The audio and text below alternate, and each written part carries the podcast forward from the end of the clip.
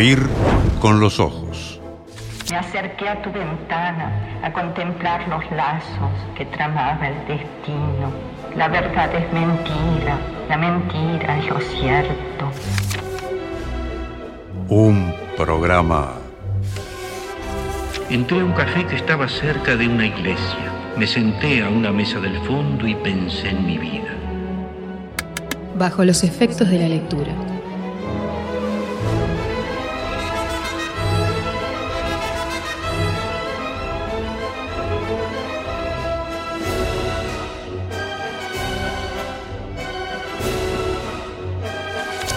Haber podido hablar, caminar libre, no entrar o sí en iglesias, leer, oír la música querida.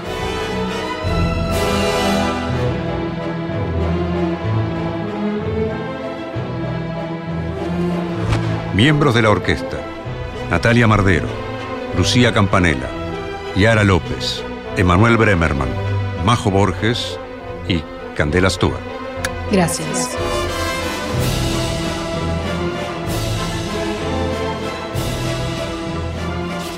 Do we write better? Do we read better? And we read and wrote 400 years ago. Artistas invitadas. Las Karamazov. Somos, somos este encuentro desde tiempos y espacios distintos, una anulación de esos tiempos y esos espacios, y, y eso es siempre la, la palabra y la, y la poesía. En el atril del director, Fernando Medina.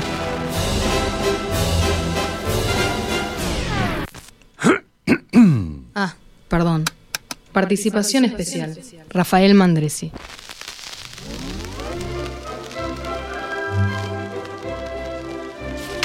A veces en las tardes una cara nos mira desde el fondo de un espejo.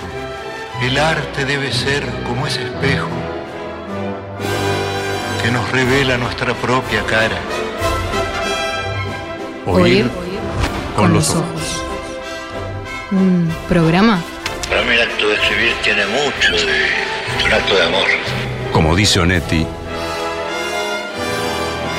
Que al pie de la letra un acto de amor.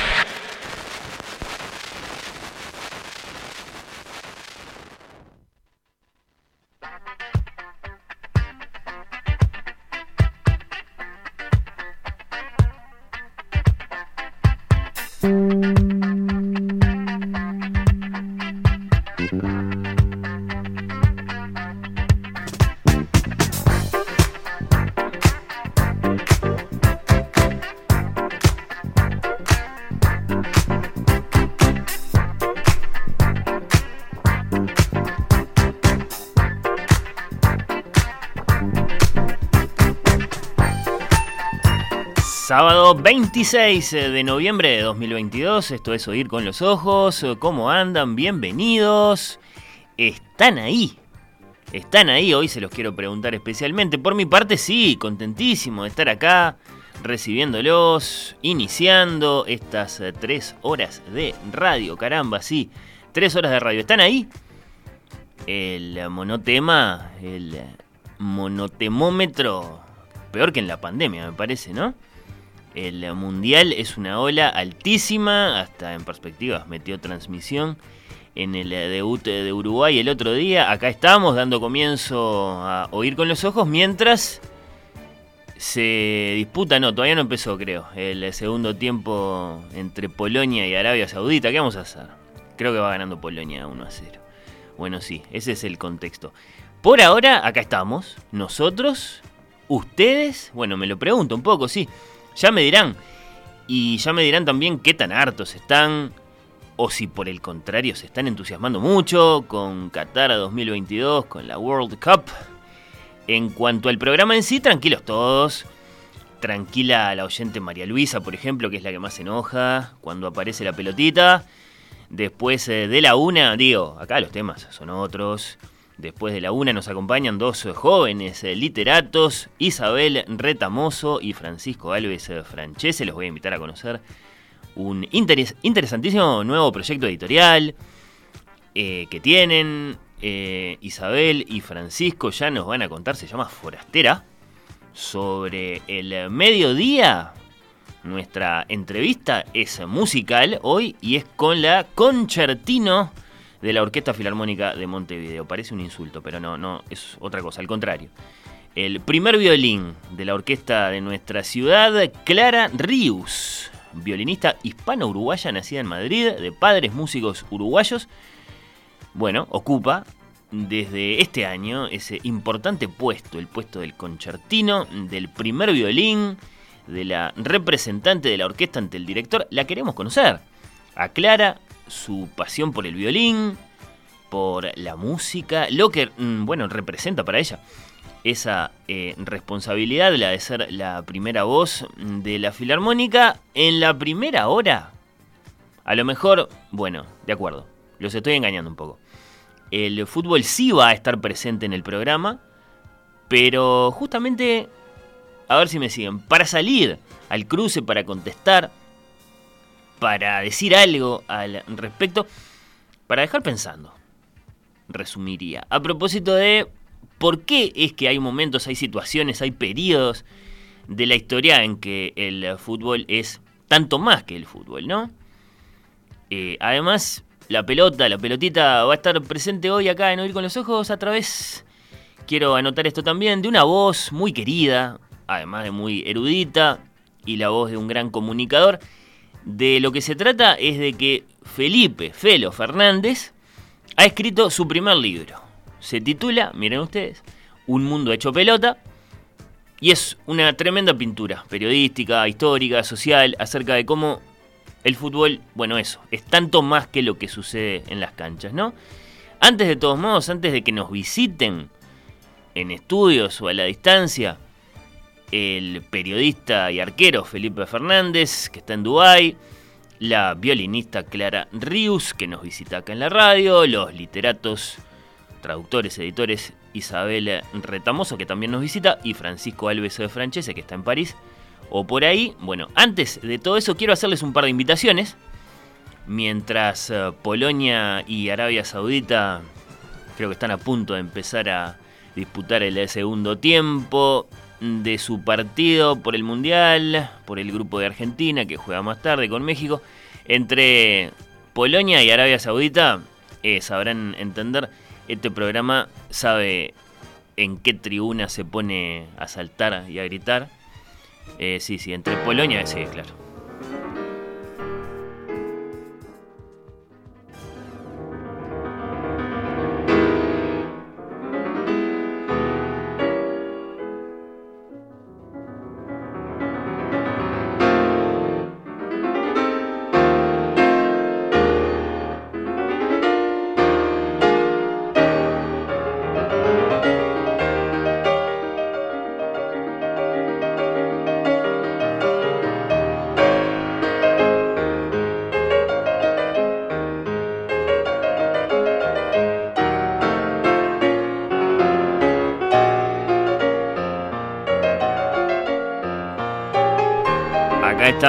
Eh, dice Elena. Claro que estamos, dice Raúl, escuchando la radio. Y ni siquiera me acordaba de que estaba el mundial. Dice Rosa. Mentira, pero bueno, igual gracias. Eh, bueno, Germán, María Luisa, varios otros tienen comentarios eh, feos sobre la FIFA. No los voy a reproducir. Buen día, oír con los ojos. Como siempre con ustedes, dice Silvia. Cuánto me alegro, ¿eh? Eh, me hacía falta todo esto, tengo que admitirlo. Buen día. Eh, acá presente en este último sábado del mes, dice Uri, eh, pertinentemente, ¿cierto? Acá estamos en este sábado chau de noviembre. María Luisa insiste. Detesto el negocio en torno al fútbol. Tranquila, María Luisa, está bien, yo entiendo, yo entiendo. igual lo que quiere decir es que si habláramos del fútbol amateur, ahí se amigaría un poco con nuestras conversaciones sobre el fútbol. Te entendemos. Eh, María Luisa, Paula dice acá, escuchando en modo recuperación post-show de Fito. Ah, bueno, pero contanos cómo estuvo. eh, Paula, el show de Fito, uno de tantos que tuvimos, que tenemos por estos días, ¿no? Acá en Montevideo, quiero decir, de, a nivel de, grandes artistas, porque bueno, hay presentación de Jaime, la hubo de Serrat, bueno, todo muy interesante. Pero yo decía, mientras observo que Polonia le sigue ganando a Arabia Saudita 1 a 0 y, me alegra porque nosotros estamos del lado de, de Polonia, sí, sí.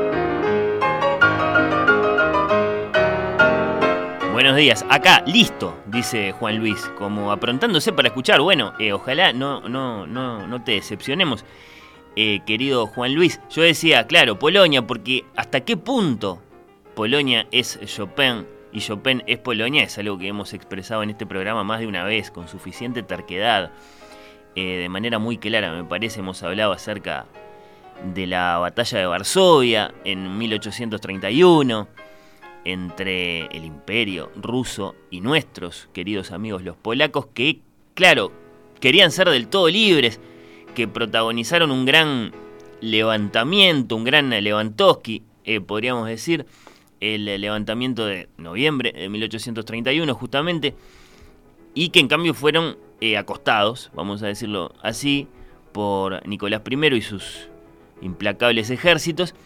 Y la cuestión es que en ese momento, insisto, fines de 1831, eh, cuando, bueno, Polonia es amenazada eh, por los rusos que se la van a tragar, Federico, el pianista, que tiene 20 años en ese momento, bueno, no podía pelear, muy aquejado ya por su célebre mala salud, su incurable debilidad, estaba de viaje buscando mejores aires, bueno, como sabemos, Chopin finalmente se va a instalar en París.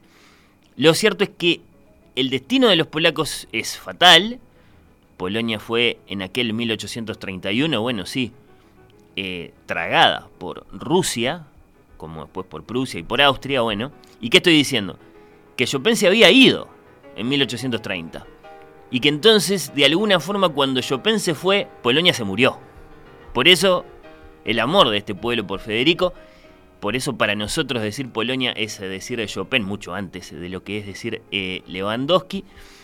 En la otra punta de la historia, por lo demás, después de la Segunda Guerra, los más melómanos, por así decirlo, entre los propios invasores nazis, que cuando entraron a Polonia, anoto esto también, en el 39 lo primero que hicieron fue tirar abajo el, el Artigas de la Plaza, o sea, el, impresionante monumento a Chopin allá en el Parque Nacional, eh, eh, la Cienki, que así se llama, el Parque de los Baños, creo que le dicen, eh, allá en Varsovia, los, los nazis más melómanos, decía, salvaron el corazón de Chopin, famosamente guardado en un frasco, y se lo devolvieron a los varsovianos, que por supuesto ahora sí no lo sueltan más, como no lo soltamos nosotros, ¿no? Eh, bueno, está eso. Que todo bien con los árabes, pero a nosotros nos gusta el piano.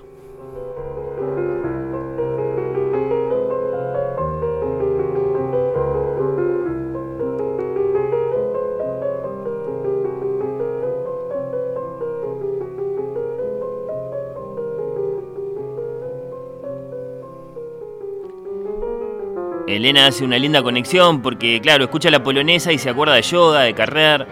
Hay un pasaje eh, en ese libro. Yo no me acuerdo quién lo glosó acá. Si fue Manuel, si fue Lucía, quién fue, si fue Pía. Eh, que se refirió a, ese pasaje de yoga de Carrer en el que este gran escritor francés eh, observa a Marta Argerich tocando esta pieza y un cierto pasajecito de esta pieza muy, muy significativo y, y bueno, y le parece algo muy extraordinario, lo es. Por cierto que sí, gracias Elena por este eh, recuerdo. Eh, estuvo tremendo, dice Paula, a propósito de Fito. Y el martes, añade, metí Serrat también. Eh, necesito por, otro, por otra parte que gane Polonia 2 a 0, pero esto, claro, esto por cuestiones de negocios, imagino.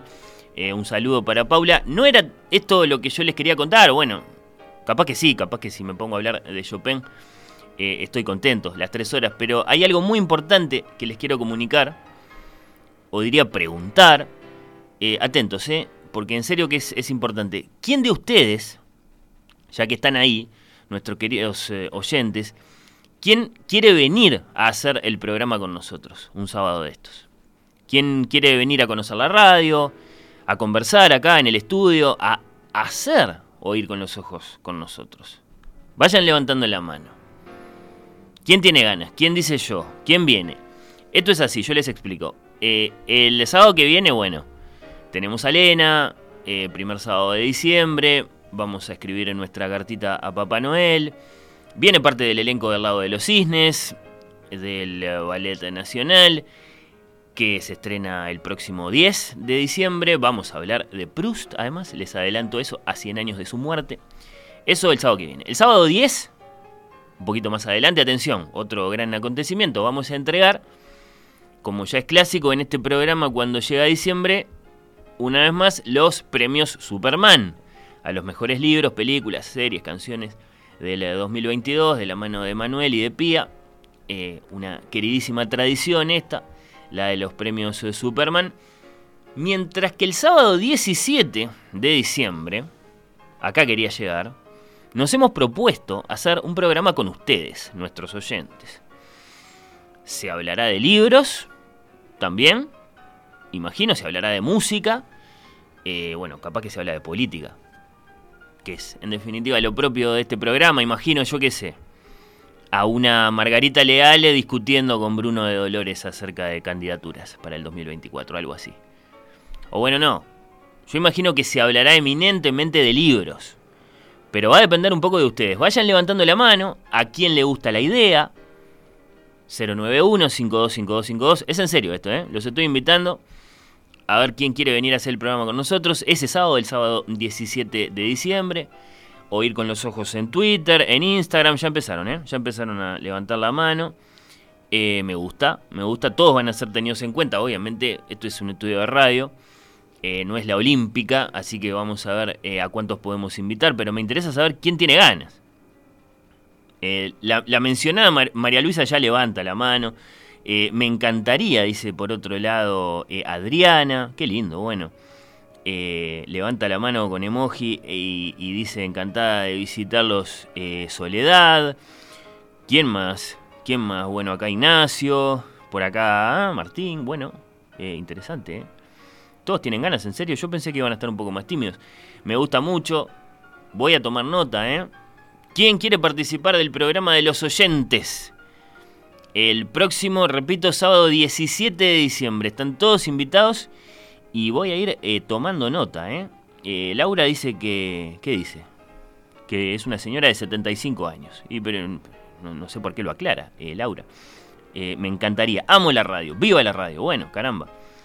quiero ir. Grita por acá mm, Rosa que nos escribía más temprano. Bueno, bueno, quedo, quedo atentísimo. Me interesa muchísimo saber quién quiere venir. Vamos a armar eh, las invitaciones y ese sábado 17 sale, sale, sale el programa de los oyentes.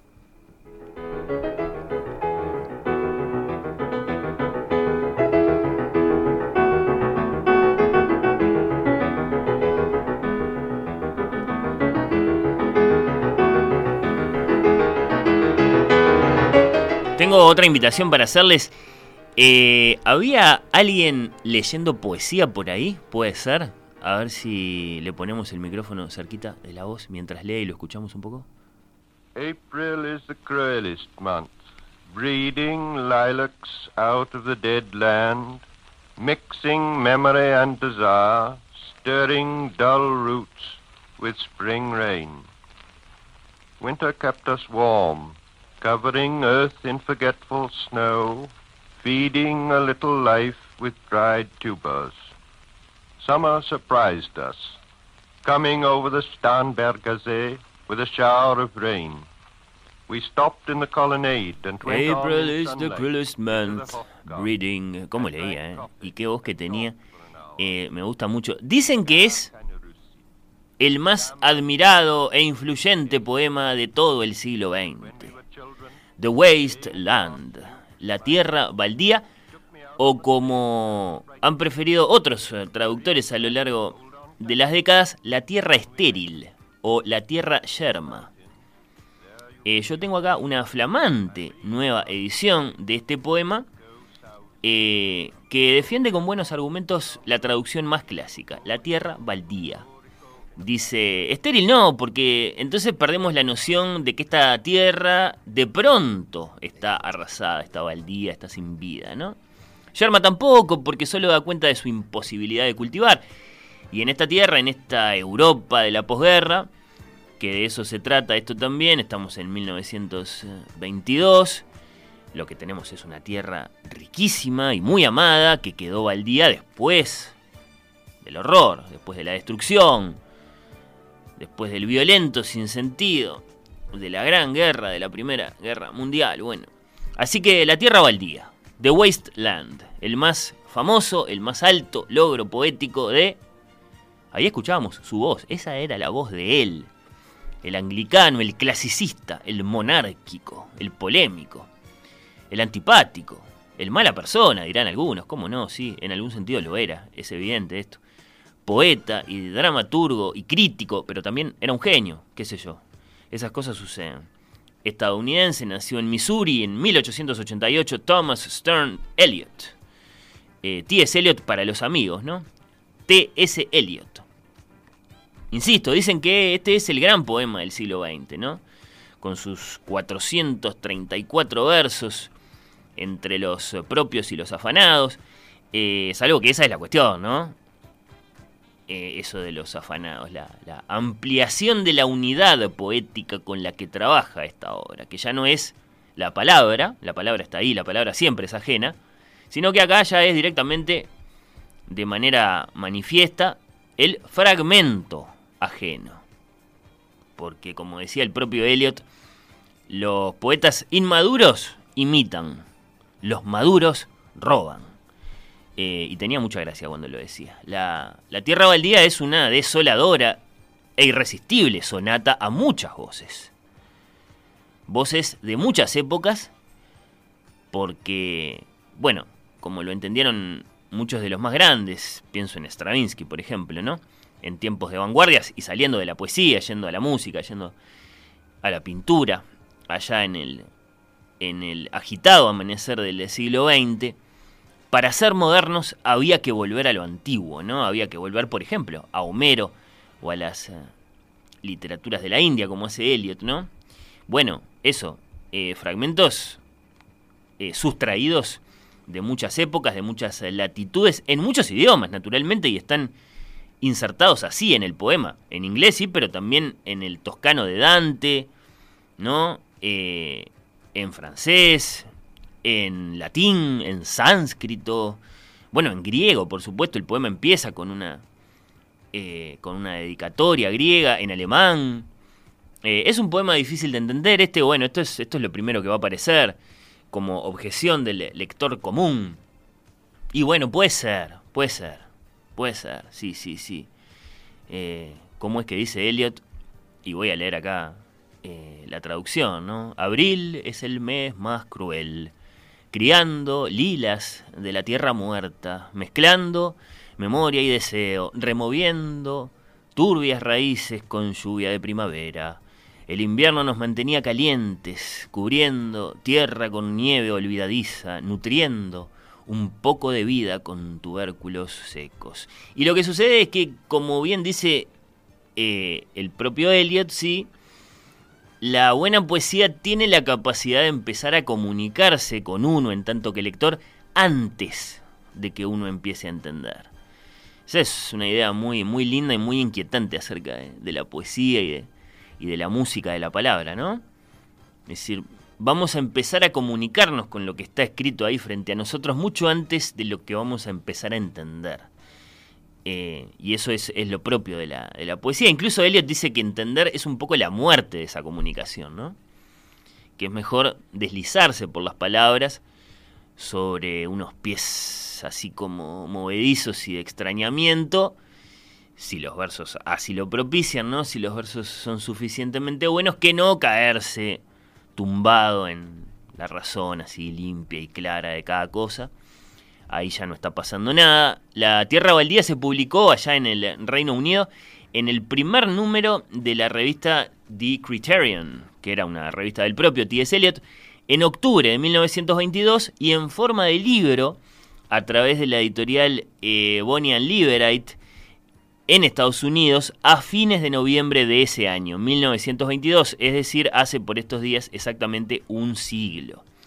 Tenemos, sí, eh, por estos días el centenario de la publicación original de La Tierra Baldía. Howard Press, que es la editorial que llevaron adelante Virginia Woolf y su marido, eh, Leonard estrenó en forma de, de, volumen, de libro, este gran poema de T.S. Eliot en Inglaterra unos meses después. ¿no? Fue y vino, como el propio Eliot, que nació en Estados Unidos, se naturalizó británico, bueno, sigue siendo eh, un poeta de Missouri hasta el día de hoy en muchos eh, sentidos. Bueno, así también su poema fue y vino entre los Estados Unidos y Inglaterra. Bueno, este gran poema, que así como su hermano novelístico, el Ulises de Joyce, que también data de 1922, no casualmente, si está, está por ahí la noticia de que, de que Eliot tenía el poema entre manos y leyó el Ulises y se deslumbró y trabajó un poco más en The Wasteland y, bueno, terminó de darle forma,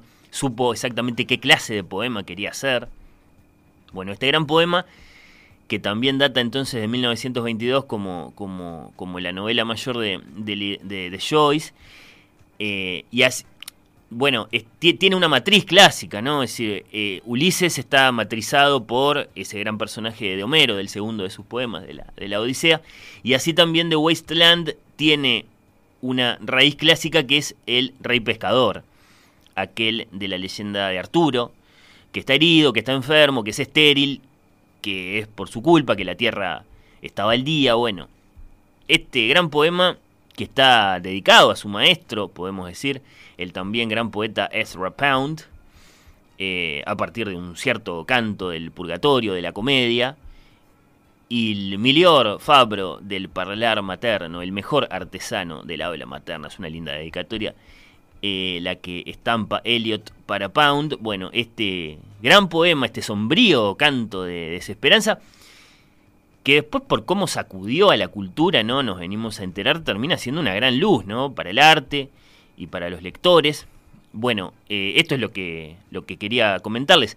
Tiene nueva edición, una edición que conmemora eh, sus 100 años. Invito a que la busquen en las librerías La Tierra o Al Día, el poema de T.S. Eliot, publicado ahora por El Cuenco de Plata en Buenos Aires, con una nueva traducción, eh, voceante además, anoto esto a puro voz, de Pablo Ingberg, eh, interesantísimo trabajo que añade toda clase de materiales, bueno, digamos, críticos al, cuerpo del poema, un gran acercamiento eh, a su lectura, un estudio de sus fuentes, una, guía para comprender todo lo, que tiene de, fuentes, de alusiones eruditas.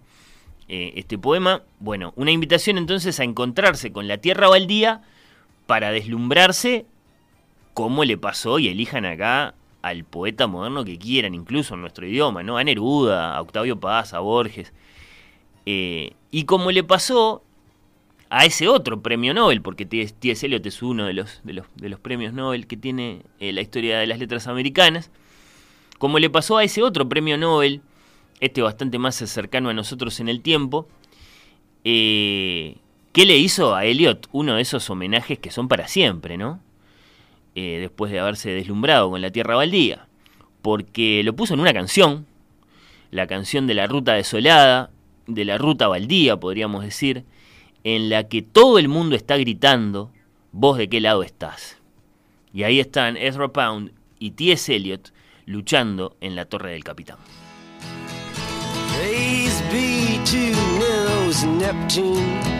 The Titanic sails at dawn.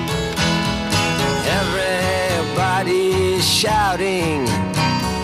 Which side are you on? Pound and T.S. Eliot fighting in the captain's tower while calypso singers laugh at them and fishermen hold flowers. between the windows of the sea where lovely mermaids flow. To think too much about Desolation Road.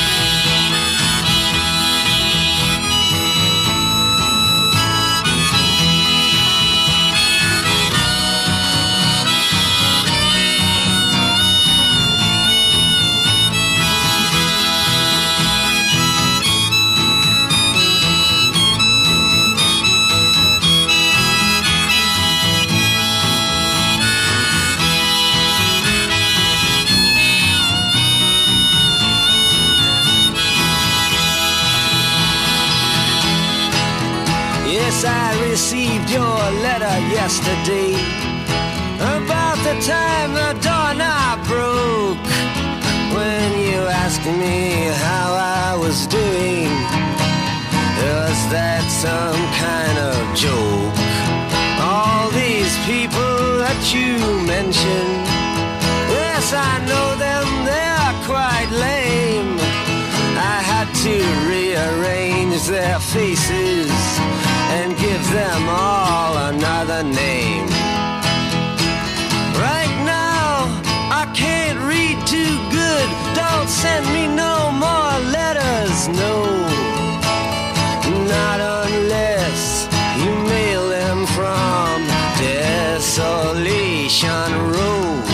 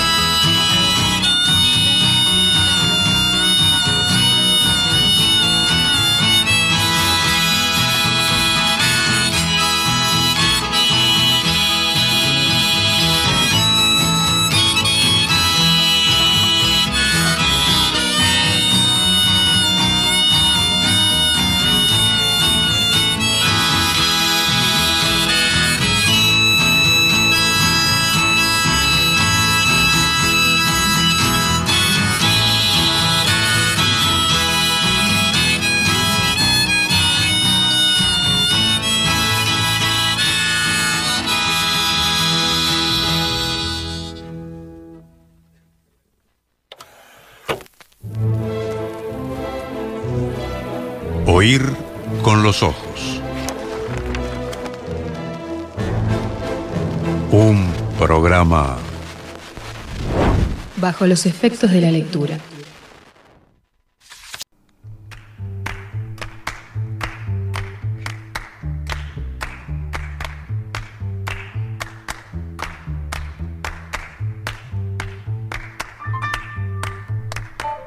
Pelota es no solo una descripción fiel del momento presente, los acontecimientos, los ánimos, sino además el título del primer libro del escritor con guantes de golero. Bueno, el periodista, el eh, goalkeeper, sí, pero sobre todo escritor. Y un escritor que, tal y como se presenta en su cuenta de Twitter, trata de explicar el mundo a través del deporte. Felipe Felo Fernández. Eh, Felo, mirá cómo te saludo y a ver cómo te escuchamos. Eh, ¿Cómo venimos? ¿Cómo estamos? Espectacular acá, viendo de fondo, espero que no te moleste, Arabia Saudita, Polonia. Y no, estamos, estamos todos en esa, varios de nuestros oyentes también. Yo, eh, lo- sigue ganando Polonia 1 a 0, ¿no? Sigue ganando Polonia 1 a 0, aunque los saudíes se animan. Bueno, sí, sí, sí, están, están agrandados después de que le ganaron a Argentina. Sí, eso nos, parece muy, muy esperable, muy lógico, ¿no? Eh, Felo, recordanos por favor dónde estás y por qué estás allá, que en definitiva no todo el mundo lo sabe. No te mandes la parte. Estoy viviendo en Abu Dhabi, las 18.46 por acá, en la capital de, de Emiratos Árabes Unidos. Y vinimos en enero con mi familia para acá por trabajo de mi esposa, que se vino a trabajar para acá en enero. Así que hicimos todas las, las maletas y nos vinimos para, para el Golfo Arábigo. Y allá estás, allá estás. Bueno, eh, un gran saludo a la distancia, Felo. Eh, hay oyentes que, se están sumando a eso eh, porque te extrañan, vos eso lo sabés, no te sorprende, extrañan tu voz, extrañan el cómo venimos. Eh, un mundo hecho pelota, que acá lo tengo, que lleva el sello de Ediciones B, tu primer libro. Contanos, eh, por favor, acerca del camino que va de modo avión, en por decir algo, bueno, a Penguin Random House. Eh, a esta llegada tuya a los eh, lectores? ¿Quiénes te acompañaron? ¿Quiénes te dijeron que sí? ¿Quiénes te impusieron el título del libro? Eh, en todo nace en el Mundial anterior, en, Rusia 2018, cuando en ocasión de, aquel Mundial de Serbia-Suiza, el partido que, tuvo bastante polémica, porque no sé si se acuerdan los, escuchas y no sé si te acuerdas vos, es un partido que gana Suiza 2 a 1 y que los goles suizos los hacen Shakiri y Yaka, ambos de, origen kosovar, y festejan haciendo el símbolo del águila bicéfala, que es el símbolo de, la bandera albana. Y generó un revuelo bárbaro, y en ese momento armé un hilo tratando de explicar vía fútbol a través de los equipos, de qué equipos de Belgrado, qué equipos de qué, cuáles son los equipos famosos en Albania, cuáles son los equipos famosos en Croacia, tratar de explicar un poco la guerra de los Balcanes a través del fútbol, particularmente la cuestión kosovar, y ese hilo lo leyó Joaquín Otero, editor de, de Penguin, y me propuso hacer un libro. Él no conocía Modavión, las columnas que hacía, en, por decir algo, donde hacía ya un, tiempito que venía desarrollando esta idea de, mezclar el fútbol con otras cuestiones. Y me propuso juntar varias de estas historias. Y le dije, yo ya las tengo juntas las hmm. historias. Es eh, de sentarme a, escribir y adaptar lo que es un guion de radio a, algo para leer, a un capítulo de, un libro. Entonces, el camino fue sencillo en el inicio porque ya estaba hecho y después muy, muy problemático por mi, mi falta de, de, la verdad que de casi todo para poderme poner a escribir, sentarme, trabajar las historias. Llevó cuatro años casi porque el libro lo termino entregando a principios de este. En el medio nació Isabela, con las complicaciones que eso tiene eh, a la hora de, de encontrar mucho tiempo. Yo preciso mucho tiempo para escribir, que no quiere decir que escriba mucho, escribo poco, pero preciso dos, tres horas por delante, que es algo que con una niña chica a veces es muy difícil poder programar, tener ese tiempo. Eh, y bueno, y ahí fui juntando algunas de las historias de modo avión y otras que, como era motivo de un libro, me parecía que estaba bueno que hubiera eh, historias inéditas, que yo no las haya trabajado para, para, por decir algo, que también las hay. Y, ahí fui juntando todo eso y nació, nació este libro. Qué bien, mirá vos, eh, un hilo, un editor atento, una idea y de pronto eh, un libro acá, sí, sí, este, el mundo, un mundo hecho pelota. Textos ágiles e informativos que nos ayudarán a comprender el fútbol, pero sobre todo el mundo donde vivimos. Jura la editorial. ahora me voy a detener en alguna de las, de las, de las piezas que integran este libro. Antes te quiero pedir que compartas con nosotros, Felo, por favor, la versión, digamos, que te salga ahora, digamos, de, de, esa noción que atraviesa todo el libro y de la que vos adelantabas algo recién después de todo. Eh, además, bueno, atraviesa buena parte de, toda tu actividad periodística y que es algo así como, bueno, el fútbol es mucho más que el fútbol. ¿Qué, quiere decir esto? Quiere decir que, muchas de las cosas que, pasan adentro de la cancha y muchas de las, maneras en que se vive el fútbol se tienen que entender necesariamente con, cuestiones que van más allá de lo deportivo sin duda que el fútbol es un fenómeno cultural, que es un fenómeno político, que es un fenómeno social. Entonces, como, como tal, eh, es una buena herramienta, yo considero que es una buena herramienta para acercar eh, diferentes temas que no pueden sonar lejanos o que en principio no nos suenan tan seductores, pero si te lo explican a través del fútbol, a una parte de la gente, también reconozco otra parte que no, pero a una parte de la gente le puede sonar más, eh, le puede sonar más, más familiar la cosa. Entonces, eh, mi, idea, que no es mía, en realidad es eh, a partir de, consumir mucho periodismo español, sobre todo Tony Padilla, que es un historiador que, se ha dedicado a escribir mucho de fútbol y que tenía una sección en, Marcador Internacional, una web española, donde se dedicaba a, escribir principalmente de Europa, cuestiones tan disímiles como eh, un equipo kurdo en la primera de Suecia y, desarrollaba la historia de los kurdos y por qué es la mayor eh, el mayor pueblo sin, sin Estado, o sea, la mayor nación sin Estado, son 40 millones de kurdos repartidos por ahí, pero que no tienen un país propio, y me lo contaba a través de un equipo en Suecia que ascendió a primera Y a partir de ahí, eh, a mí me enganchaba. Dije, bueno, esto, esto me siento cómodo yo acá. A mí me interesa mucho las relaciones internacionales, la geopolítica.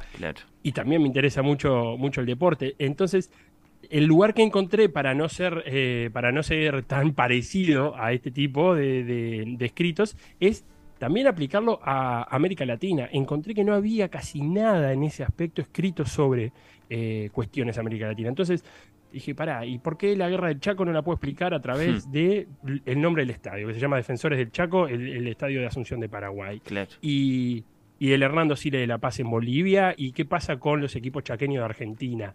Eh, el conflicto entre Chile y Bolivia por la salida al mar.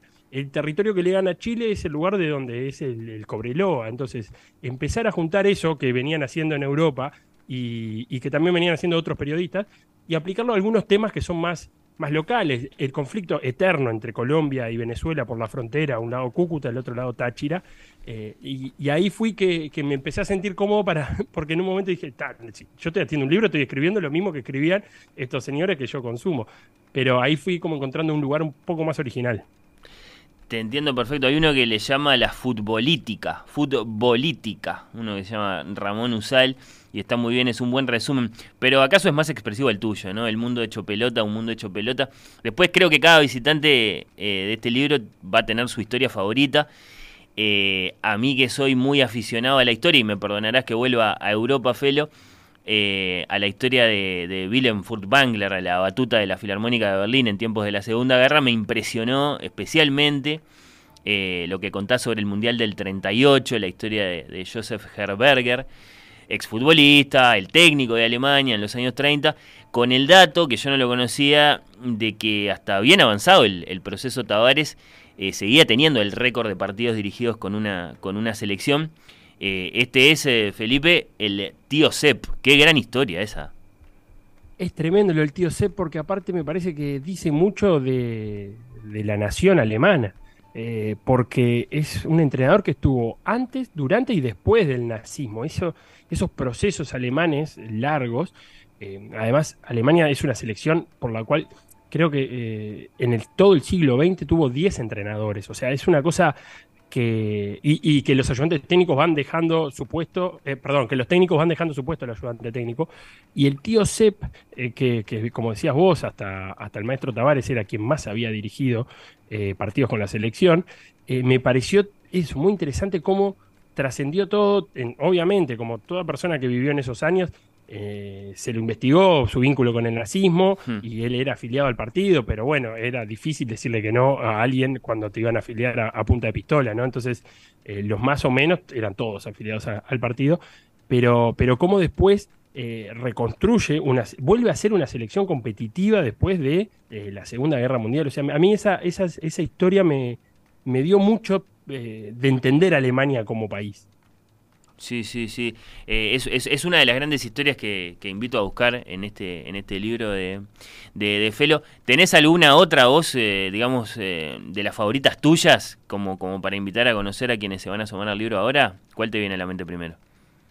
Bueno, a mí me gustó mucho la, historia de Sudán del Sur, que nace como país y, y, lo, y de las primeras cosas que se propone en su independencia, Dios, nada, ahora en estamos hablando del siglo XXI, es jugar un partido de fútbol.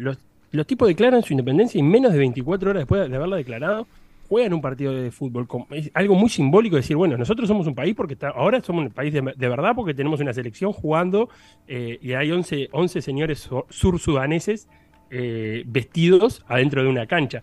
Y pasa lo mismo, es un país que nace con mucha esperanza y que luego se sume muy rápidamente en guerras eh, fraticidas y, con cuestiones étnicas y que el fútbol no escapa a, esa realidad y que también eh, dibuja la relación de, Sudán del Sur con Sudán del Norte y estas cuestiones étnicas y en un, en un continente muy futbolero como el africano, pero sobre todo también en Sudán, que es un, es un país muy futbolero por más que no, no tenga ningún éxito que contar eh, y que es una, es una historia de esa que, que, que decía que en principio son lejanas, porque Sudán del Sur nos puede sonar siempre y cuando haya o, una guerra o algún problema que tenga que ver con alimentación, alguna hambruna generalizada.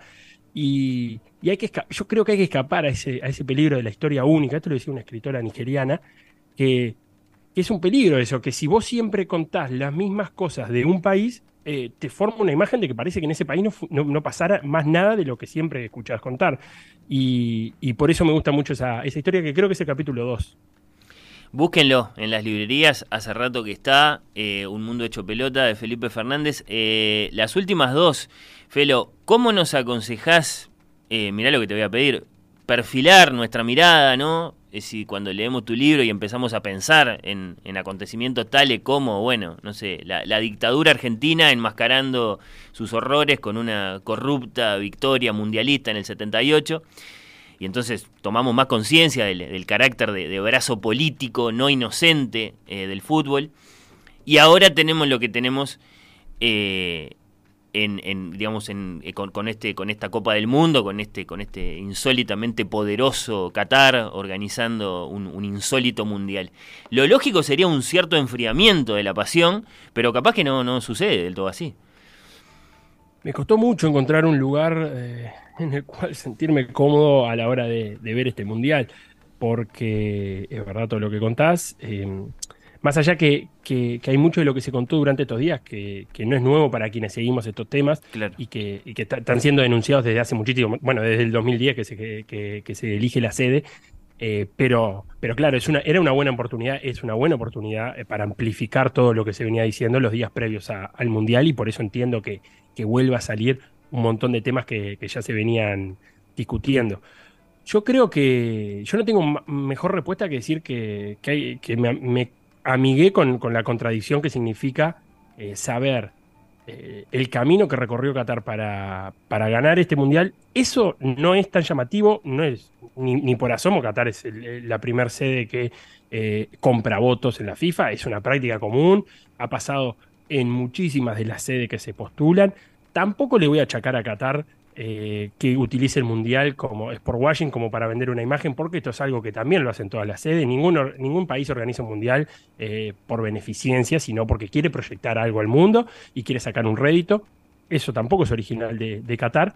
Lo que sí me parece que le cabe, sobre todo a FIFA, es la responsabilidad de que en cuanto se elige la sede, y que recuerdo, este es un mundial que se iba a jugar en julio y agosto, pleno verano, eh, catarí, 45 grados a la sombra, en ese momento saltaron todas las alarmas de muchísimas organizaciones internacionales y dijeron, esto va a costar mucha gente, esto va, a morir mucha gente construyendo, porque no solo había que construir los estadios, sino que había que casi que construir Doha a nuevo. Estamos hablando de un país de 3 millones de habitantes que va a recibir un millón, un millón y medio de turistas durante un mes.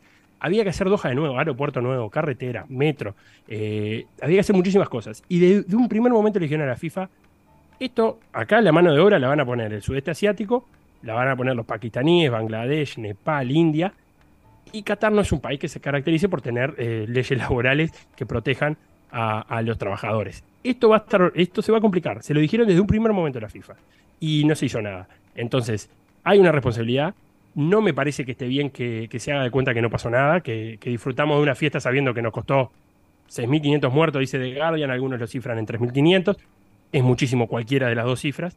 No está bien hacer de cuenta que no pasó nada. También es verdad que yo a los jugadores o a los entrenadores no le puedo pedir que sean responsables de una decisión que no es de ellos. Sí preguntarles qué se sienten al respecto, cómo lo ven, porque son parte de este mundo, pero no pedirle responsabilidades a ellos, sí a los dirigentes de, la FIFA, a los actuales y a los anteriores. Entonces, convivo con esa contradicción de saber todo lo que costó, pero de conectar con el niño interior, con el futbolista que, hay adentro de, muchos de los uruguayos y de, de, nada, en este momento ver unas camisetas blancas con otras verdes y estar interesado como si fuera un partido que, que, me va la vida en ello.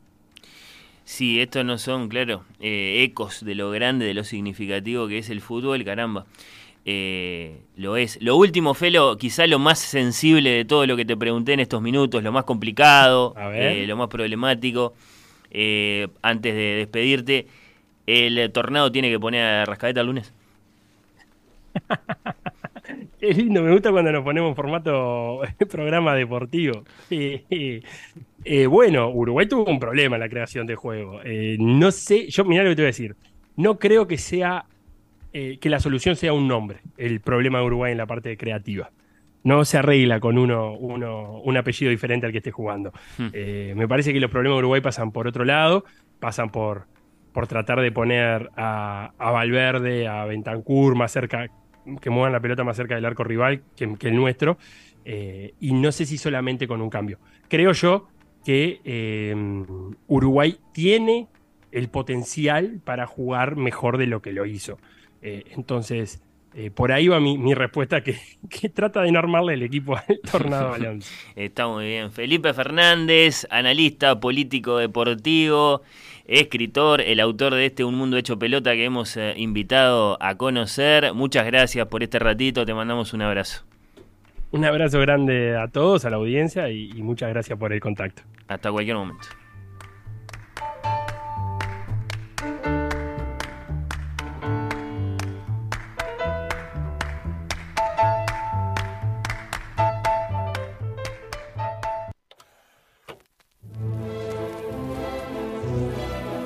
Oír con los ojos.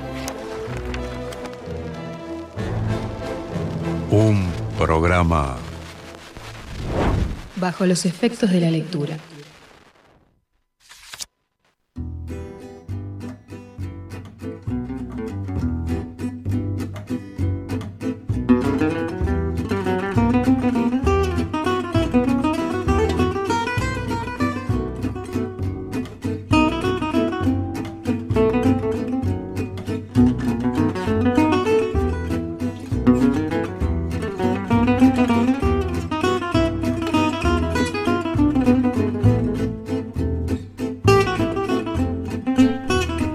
Después eh, de la pausa, ¿cuántos de ustedes están familiarizados con eh, la palabra musical concertino?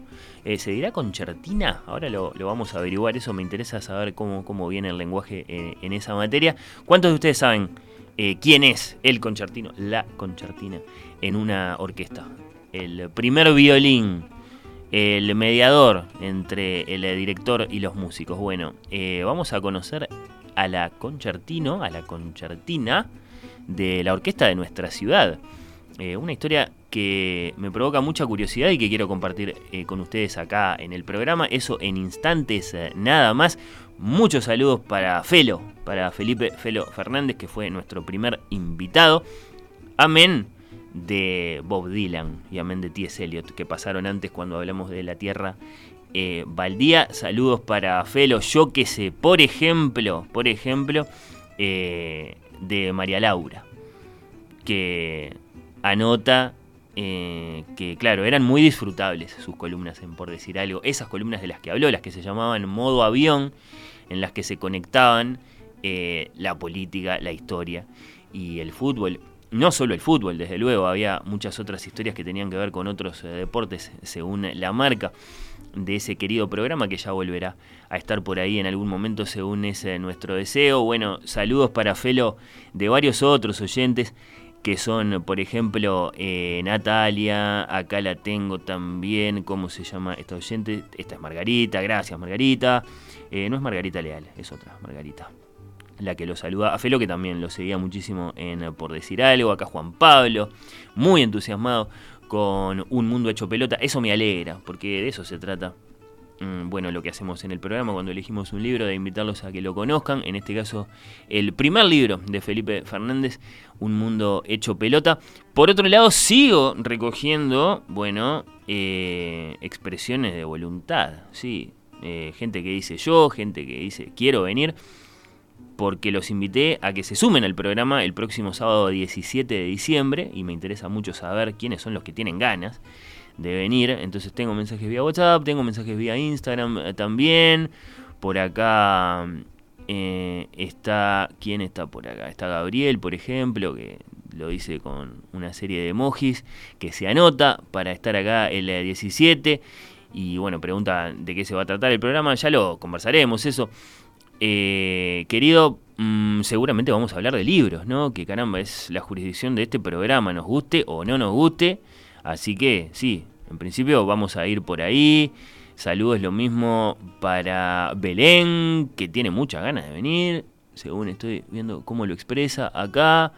Lo mismo Amalia, bueno, me pone muy contento esto. ¿eh? Eh, después, por otro lado, va a pasar que no vamos a tener espacio para todos.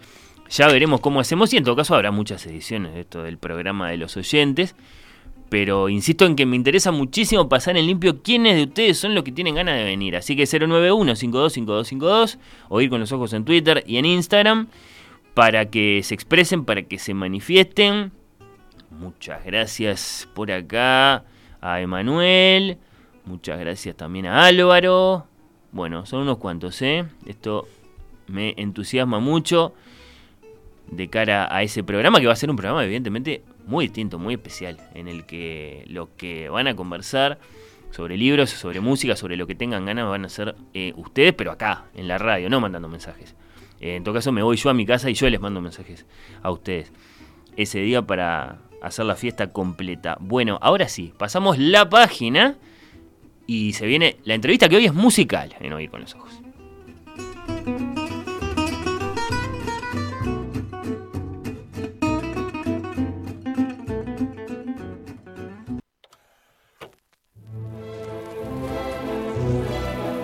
Oír con los ojos.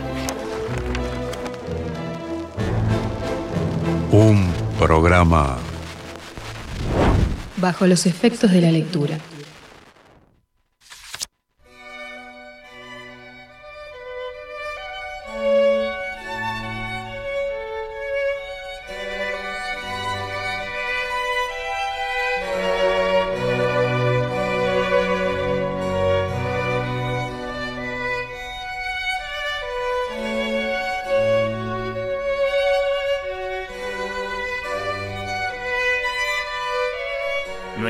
Invitada hoy en Oír con los Ojos es musical, es Clara Rius, violinista hispano-uruguaya, nacida en Madrid en 1995. Bienvenida Clara, gracias por estar acá. Gracias a vosotros por invitarme. Al contrario, es un, es un placer. Eh, bueno, eh, vamos a despejar esto desde, desde el comienzo de la conversación. Eh, ¿se, se dice concertina o hay que decir concertino también? Eh, se dice de las dos maneras. A mí me gusta más concertino, que siempre se ha dicho así. Pero en la orquesta a veces me dicen concertina, jefa, no sé. ¿Sí? Sí. Eh, ¿A ti te gusta eh, la palabra tradicional, digamos, la de siempre? Exactamente, sí. Y lo, pre- y lo preferís así, más allá de las cuestiones de, Lo prefiero así, sí. de, los géneros de las palabras. Sí. Bueno, eh, yo preguntaba, ¿no? ¿Quién, ¿Quién tiene claro qué es, quién es en una orquesta el, el concertino, la, la concertina? Claro, entre los melómanos se supone que estamos Sí. todos acostumbrados, Mm. pero... Pero claro, salimos un poquitito de ese mundo de gente que habla de música todos los días o poco menos y capaz que no está tan claro. Eh, ¿Vos, vos cómo, lo, cómo lo contarías? Bueno, el concertino es el, el representante de la orquesta, por así decir. Es como un portavoz de la orquesta. Y tiene varias funciones. eh, aparte de afinar la orquesta, eh, tiene que revisar material antes de que haya un programa nuevo, eh, poner arcos si no están puestos para que todos vayan con los mismos arcos a la vez. Eh, después, si hay solos en la partitura, hay que tocar esos solos, interpretarlos. Eh, Esa es la función de este primer violín. Sí, sí. eh, tiene que haber mucha comunicación con el director, eh, con el archivo también, con los utileros. En general, como que está muy atento a todo eso.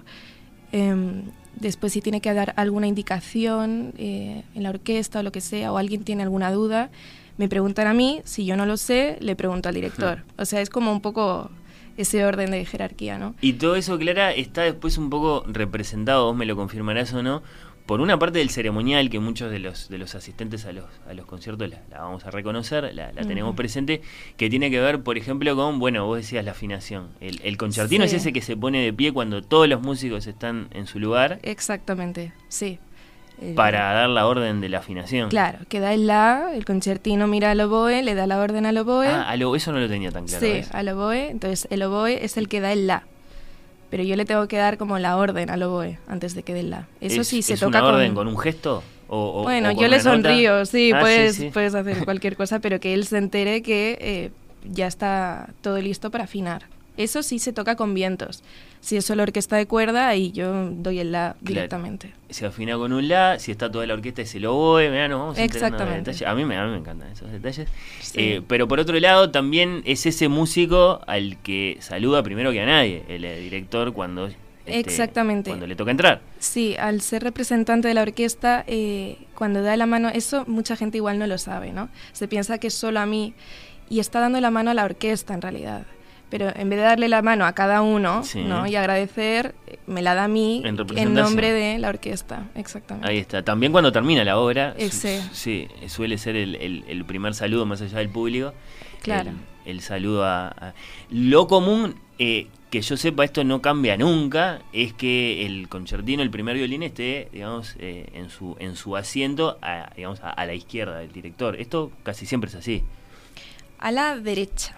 El concertino es el primer violín de la derecha. Eso mirando del lado, claro, Claro, del bueno, escenario, sea, está bien, yo, viste, Sí. yo soy público, vos sos, este, Sí. sos parte de la orquesta, pero estamos de acuerdo. Siempre, siempre ahí. el- Eh, sí, sí, en la, en la mano opuesta a la de la batuta, digamos. Ahí está. Eh, Y eso, eso en general no cambia. No, no, no cambia. No cambia. Más allá de que sí he visto, según cuál es la hora que se va a interpretar, algunos cambios en, en la disposición, por ejemplo, de los primeros y los segundos violines, si los violonchelos están al centro o están enfrente. Sí, lo que no va a cambiar es la, la disposición de los primeros violines. Bien. Eh, pero por dentro de repente pueden haber algunos cambios, sí. Es- depende del director o... Sí. Bien, bien, bien. ¿Y algo más que quieras contarnos acerca del concertino? ¿Algo- ¿Algún sufrimiento que quieras declarar? ¿Alguna cosa eh, que, que- que sea especialmente pesada como responsabilidad Bueno. por, por ser la primera violín de una orquesta? A ver, es un cargo de mucha responsabilidad. Sí, responsabilidad Eh, pero es muy agradecido, o sea, cuando realmente haces bien tu trabajo, eh, es como que, que te enorgulleces, ¿no? Pero sí que hay mucha responsabilidad y un poco de presión, pero todo bien. Bien, y desde el punto de vista artístico, eh, claro, vos lo mencionabas, eh, te va a suceder en ciertas obras, en ciertas interpretaciones que tenés que tocar, digamos, dentro del- de, la fila de los primeros violines, pero de pronto va a haber un pasaje en el que te toca hacer eh, un Sí. solo. ¿Eso tiene su desafío? Ay, sí, sí, sí. De hecho, el, el miércoles que viene, en el próximo concierto, eh, no solo voy a tocar un, un solo bastante importante, sino que me toca interpretar toda una pieza de, de solista, porque la meditación de Thais, Ah, claro. claro, y, y ahí soy yo la que la que tiene que tocar toda, toda la obra. Y muy agradecida, ¿no? Es una obra preciosísima, y, pero claro, me toca a mí. Entonces sí que es un desafío, claro, cuando hay solos y, y ese tipo de, eh, de piezas para interpretar, pues bueno. Sí, sí, evidentemente que es, es un lugar especial eh, dentro de un, de un cuerpo musical, porque por un lado es parte sí, de, la, de la orquesta, pero por otro lado tiene esos, esos desafíos solísticos que pueden ser, por ejemplo, sí, una pieza virtuosa como, Mm. eh, como esa. Bueno, eso a propósito de esta figura, la figura del, del concertino, como, como tú entonces eh, preferís eh, decir, no concertina. Pero para ir, en- para ir más en orden, para conocerte un poco a ti, naciste en Madrid. Sí, nací en Madrid en 1995, o sea, tengo 26 años. Sí. Em, sí. Y, y nada, a ver, eh, empecé a, a tocar el violín más que nada por mis padres.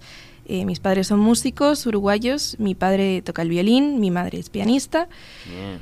Y, y ya desde muy pequeñita yo me acuerdo, eh, mi madre estudiando piano y yo debajo del piano cantando y diciendo las notas. No sé si eran las notas correctas, pero, claro. pero yo iba soltando ahí notas y, y tenía mucho interés, no sé, me encantaba cantar y tenía oído. Entonces ahí eh, mi padre me, me apuntó al conservatorio con siete años, al conservatorio donde ellos enseñan, que está en el Escorial, es un pueblo de Madrid. Y Ellos estaban allá cuando vos naciste y siguen estando allá. Siguen estando ahí, sí, Músicos uruguayos en España. en España, sí. Bien. Y nada, eh, ahí hice una prueba para entrar al conservatorio Ajá. y me fue muy bien. Así que nada, seguí ahí. Y yo, yo encantada con el violín, o sea, tampoco era como un juego, no, no lo veía como algo súper serio. ¿Fuiste mínimamente preparada por tu papá violinista o fuiste En, a en saltar la prueba, en la prueba no tenía que tocar el violín, tenía que Ah, cantar, tenía que hacer una serie de ritmos, eh, cantar las notas que me tocaban en el piano, todo, y bueno, una prueba más bien de oído. Claro, de musicalidad. Sí, A ver qué tan musical era la niña. Sí, Sí. sí, sí. Y bueno, resulté ser muy musical. Al y nada, parecer. ahí eh, nada, estudié eh, pues hasta los 17 años, pero claro, en todos esos años yo estudié con Ana Uribarri, eh, bien de pequeñita, y a los 11 años eh, me cambiaron a Palina Kotrelskaya, una super violinista rusa, así que muy, muy, muy estricta, pero maravillosa. Hace el gesto de la, de la pedagogía severa, claro, en ese momento, sí. Sí. Una violinista rusa en España, enseñando. sí, sí. Y ahí tuve la oportunidad de, de estudiar muchísimo, muchísimo repertorio con ella y avancé muchísimo. Y claro, en el conservatorio es que es un centro integrado de música. Esto, esto es interesante, porque es colegio y a la vez conservatorio. Es como especial para músicos. Entonces, tú ibas a, por ejemplo, a las 9 de la mañana, tenías matemáticas, y a las 10 tenías clase de instrumento, y a las 11 tenías inglés, a las 12 tenías coro. Entonces... La música era el centro, pero no era todo. Claro, pero era como un colegio mezclado con, Sí, sí, con- sí. con- Ahí con tenías la toda tu educación, Exactamente. pero claro, para ti este, el acento estaba puesto en la música. Claro. Sí, en realidad casi todos los que van a ese colegio terminan siendo músicos, obviamente, y, y muchos muy buenos. Entonces, eh, bueno, estudié con esta profesora hasta los 17 años, que fue cuando acabé el grado profesional. Y Perdón, ahí- ahí, Clara, ¿qué, qué, cu- ¿cuál es digamos, tu, tu versión de esa historia? Que es una historia muy común en definitiva. de, bueno, el violín es el más difícil de los instrumentos. ¿Vos cómo lo viviste? eh, bueno, a ver, que el violín sea el más difícil de los instrumentos, no sé. Yo creo que todos los instrumentos son súper complicados, ¿no? Em, bueno, en esos años yo aprendí realmente a estudiar. Es verdad que mi madre me ayudaba. Yo me acuerdo que ella, mientras planchaba o hacía cosas de la casa, me decía, repite. Bueno, repetí, repetí, repetí, y así iba repitiendo y, y iba aprendiendo a cómo estudiar. Y eso lo, como que lo aprendí muy, muy temprano, de Hmm. muy pequeña, eso de repetir, repetir y, y- y bueno, con mucha cabeza. Y también me enseñó una cosa que, que es muy buena también desde muy pequeños, que es a, a cantar la obra, a sabérsela bien cantada con las notas antes de, de, de aprenderla con el violín. Primero la voz y después el instrumento. Sí, sí, Mm. sí. Y de hecho hoy en día lo sigo haciendo, o sea, el solfear, el cantarlo antes de agarrar el violín y, y ponerme ahí a estudiar. Y, y me ayudó mucho mi madre eh, estudiando. Lo hemos visto mucho eso en los directores, ¿no? Cuando se dirigen Ah. a la orquesta para indicar cómo quieren escuchar un determinado pasaje, hacer eso, hacer el, Sí, el- es- el- es el muy bueno.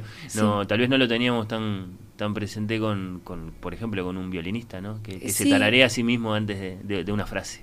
Sí, es muy bueno, porque dicen que la voz es, es muy natural, entonces eh, si tú fraseas de, de X manera cantando, es, es lo, lo- lo natural. Entonces luego con el violín te va a salir realmente...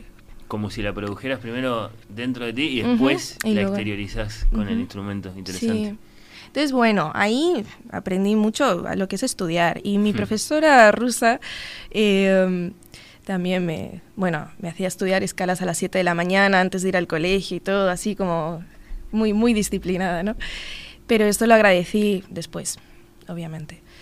Y, mm, y nunca tuve dudas de a qué dedicarme, la verdad. O sea, iban pasando los años y yo veía que, que la música era muy destacada. Eh, que yo comparaba las notas del colegio de asignaturas normales con las de música y bueno, había cierta diferencia. Así que mm, eh, siempre fue la música. Siempre, fue la música. sí. En algún momento en ese camino entre la infancia y los 17 años que decías, ¿ya habías venido alguna vez al Uruguay? Sí, sí, muchas veces. A, Muchas veces. a visitar a, a mi familia, que bueno, tengo aquí a mis tíos, a mis primos, a mi abuela, y, y, bueno, me encantaba venir. O sea, cuando, cuando mi padre me decía, tenemos billetes para ir a Uruguay, va, era la alegría. ¿Y algún recital? Y algún recital que he hecho, sí, sí. Sí, no veníamos a perder el tiempo tampoco. Sí, sí. eh, ¿Tenés presente, por ejemplo, haber tocado siendo poco más que una niña, imagino? sí, Eh, ya con público, quiero decir, acá en Uruguay. Sí, claro, eh, toqué, eh, creo que tenía 11 años en el Ateneo eh, y lo recuerdo muy bonito ese concierto porque obviamente me acompañaba mi madre al piano y con mi padre también tocamos trío, dos violines con piano y después he tocado en Maldonado y mm, bueno, toqué hace, hace relativamente poco la Baz Ferreira también, ya no con mi madre, pobre, Hmm. que no pudo venir, pero, pero sí, sí, desde pequeña que, que toco. Bien, ¿y cómo es que llegás? Naturalmente que te queremos preguntar esto. eh, a instalarte en Uruguay y eh, ahora recientemente, porque esto es, es- es desde este año, a, a ocupar el puesto de concertino de la, de la Filarmónica. ¿Desde cuándo estás viviendo establemente acá en, en Uruguay? Eh, pues desde hace dos años Bien. y unos pocos meses, sí. La cosa es que, bueno, yo terminé a los 17 años, es que me he quedado en la formación de antes, Sí, sí, pero, sí, pero claro. esto tiene un, un enganche. Yo terminé a los 17 años eh, la formación en el Centro Integrado de Música del Escorial Y ahí después hice la prueba para entrar al Real Conservatorio Superior de Música de Madrid, eh, para hacer, realizar el superior de, música, ¿no? Em, ahí estudié con la hija de Palina Kotryalskaya, que es Ana Komesania Kotryalskaya, y Sergei Teslia también, rusos todos. Em, y bueno, ahí me seguí formando y en el tercer año, son cuatro años de superior, en el tercer año me dieron una beca para estudiar en Alemania, en la ciudad de Dresden, con Igor Malinowski. Em, después me volví a Madrid a terminar el superior y en una masterclass que di con el fabuloso y maravilloso Ilya Kaller, em, grandísimo violinista ruso también que vive en Estados Unidos, eh, los rusos han producido grandes violinistas, ¿no? De David Oistrakh para acá, evidentemente hay una gran escuela ahí. Sí, y yo, yo tiro mucho y para, se nota tu este devoción. Sí, sí, sí.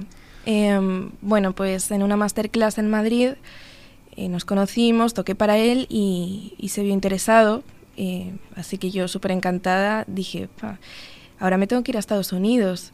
Em, no es nada fácil, es cruzar el charco mm, sola y, a un país que, que bueno, económicamente todos conocemos que, es caro, ¿no? Las universidades y todo.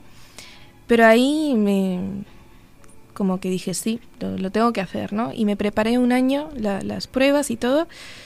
Y ahí fui eh, a hacer las pruebas, me, aceptaron y realicé el máster. Eh, ¿En qué lugar exactamente? En Cleveland, Ohio. Ah, bueno, una ciudad muy musical también. Sí, sí. una gran eh, orquesta. Sí. Y, justo antes de terminar fue que empezó la pandemia y empezaron a cerrar los aeropuertos ahí y nos dijeron básicamente a los ah. extranjeros que nos fuésemos a nuestra casa. Pero bueno, pude terminar el mes que nos quedaba ahí, que yo tenía mi recital de segundo de máster y todo. Eh, el mes que nos quedaba lo, terminé en España, online, como todo el mundo. Y ahí es que, claro, yo me empiezo a plantear dónde quedarme, qué hacer con mi vida y yo no quería seguir estudiando como otra carrera, o sea, otro máster o otro doctorado, no. Digo, yo quiero trabajar. Y ya está. Empieza una nueva etapa, ya tengo bastante formación, pero quiero, quiero empezar a trabajar. Y, o sea, yo podía quedarme en Estados Unidos o, en Alemania o en España, pero no, no tenía muchas ganas. de lo que tenía ganas era de venir aquí, que, no sé, eh, yo pasaba algunas vacaciones de, de verano de España aquí para ver a mi familia, pero era muy poquito tiempo y, y no sé, como que tenía unas ganas increíbles de, venir. Y, porque es mi segunda casa, Uruguay, o sea, yo soy uruguaya también, entonces no es un, país ajeno, no es como si hubiese decidido irme a Paraguay, a Chile.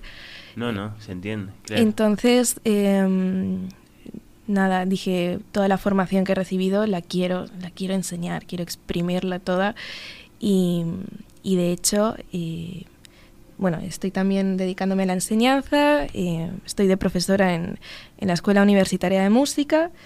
Em, tengo varios alumnos y, nada. Así que azares eh, familiares cruzados con la pandemia, depararon bueno este este destino para ti de, estar acá a lo que se suma algo claro que también no deja de ser azaroso que es que eh, fue fue digamos eh, durante la pandemia eh, en estos años que pasaron 2021 2020 que el, histórico concertino de la Orquesta Filarmónica de Montevideo, Daniel Lasca, se retiró de ese, de ese puesto, también lo era de la, de la Orquesta Sinfónica Nacional, entonces quedó abierto ese lugar para el que vos concursaste entonces.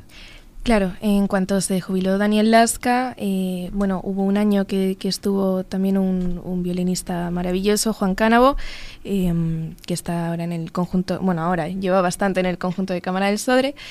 Y, bueno, y cuando pasó un año ya salieron las audiciones para, Concertino. Eh, fueron en, en marzo de, de, este año. Sí.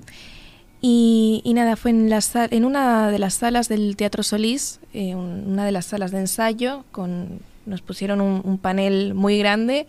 Eh, el jurado no sabía ni quién se presentaba. Claro, eso es muy lindo contarlo, porque no, no, no todos tienen por qué saberlo, pero, pero son así las audiciones para los puestos en, en, una orquesta, por ejemplo, ¿no? Es decir, este, el, músico toca detrás de una, un panel, una cobertura, no se sabe quién, solo se le puede escuchar. escuchar tocar, o sea, Claro. no nos dejaban ni, ni toser, ni hacer ningún tipo de ruidito, que si te venía la tos no podías hacer nada, porque para que fuese todo Porque lo... rompe las reglas, claro. Claro, para que fuese todo lo más justo posible. Y, y claro, es muy raro no tocar detrás de una cortina sabiendo que quién, quién estará detrás, ¿no? Eh, porque ni, ni nosotros sabíamos quién era el tribunal. Ah, también se añade eso. Tú, como músico, no sabes quién O te está escuchando. No solo. Eh, yo sabía que estaba el director y, y, por supuesto el gerente de la orquesta. No sabía nada sí, ¿qué más. O sea, claro, sí, sí, sí, sí. sí. O sea, yo no lo recuerdo en realidad, ni me interesaba. Yo estaba eh, centrada en mi audición y punto. Y bueno, eh, ahí toqué, me preguntaron con, el concierto número 5 de Mozart em, y después algunos pasajes orquestales. Y nada, ¿Te pueden sorprender con lo que te piden o, o tú puedes estar preparada? o sea, no, nos dicen que estudiar, Ah, nos bien, mandan bien. muchos pasajes y luego ahí te preguntan lo que quieran ellos. Tenés que estar preparada para cualquiera de esas posibilidades. Exactamente, sí. Ahí está. Y luego, bueno, cuando terminamos, eh, bueno, de hecho nos habían puesto, nos habían hecho dejar los teléfonos en una caja, todo así, súper... No, fue muy divertido. y, mm, y nada, cuando terminamos la audición nos dijeron el resultado. Yo, eh, yo quedé muy... O sea, yo salí contenta de la audición. Soy- Sentiste soy- que habías tocado bien. o sea, soy, soy bastante crítica. Sé cuando, cuando puedo hacerlo mejor, eh, siempre se puede hacer mejor. Pero salí bien, en plan de, bueno, he hecho lo que he podido, o sea, he dado mi 100%. Y bueno, cuando me dijeron el resultado, obviamente como que me vino, se me subió todo, ¿no? Porque es una noticia muy buena, y, pero a la vez como que cambia un poco, no tu vida, pero es, es un puesto, un puesto grande. Clara, vas a ser la primera violín de la Orquesta Filarmónica a partir de ahora. Eso fue lo que te anunciaron. Sí, hasta que haya un concurso abierto. O sea, yo en teoría estoy ahí hasta que... Claro, ese, en, e- de, ese concurso, de ese concurso participaron los propios músicos de la orquesta. Sí, eh, lo que pasa es que fue como una audición cerrada, por así decir. No es concurso abierto de la Intendencia que llaman, hacen un llamado. Eh, pero se necesitaba un puesto, se necesitaba alguien, alguien realmente eh, para todo este año al menos. Y yo creo que el año que viene voy a seguir, no sé, pero bueno. Por ahora parece que estás a gusto eh, con eh, la Sí. responsabilidad y el desafío de ser eh, la concertino de la Orquesta Filarmónica de Montevideo. Estamos eh, conversando con Clara Rius, eh, violinista hispano-uruguaya. ¿Está bien hispano-uruguaya o, en- o en definitiva qué, qué- qué es lo No, que está preferís? bien, está bien. sí, porque bueno, cubre las, las, las dos condiciones, sí. Sí. De haber nacido en Madrid, de ser hija de, de uruguayos, de vivir acá en este momento. eh, con el peso que, que eso tiene. Después de la pausa vamos a conversar con ella sobre música, que eh, es otro de los capítulos obligatorios para esta eh, conversación. Y le vamos a pedir que elija algo, además de que la vamos a escuchar a ella tocando.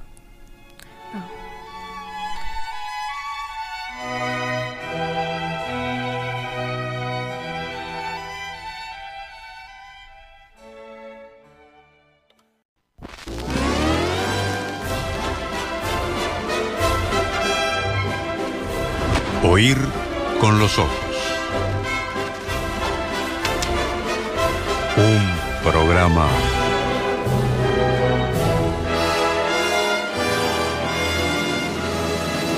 Bajo los efectos de la lectura.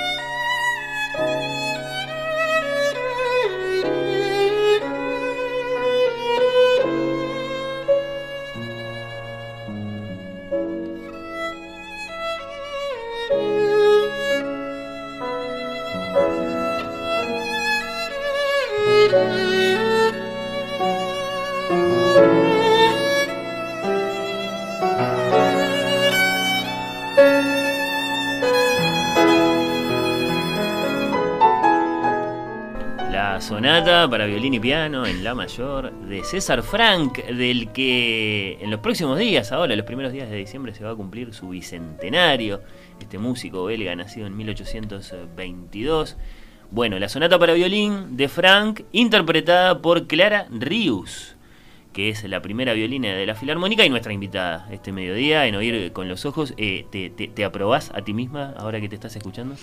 Mm, Bueno, siempre es difícil eh, aprobarse. No, es una muy buena grabación. Eh, ¿Quedaste claro que- contenta? Sí, sí, quedé contenta. Y es una música, por cierto, eh, muy linda. Sí, es una música espectacular. Yo me acuerdo que, que le pedía a mi profesora, la primera rusa, Palina Sí, Kotlanskaya. Sí, sí, sí, la, eh, la severa. Sí. Bueno, han habido varios Sí, severos, bueno, pero sí, la primera severa. todas. Pero muy, muy buena persona. ¿eh?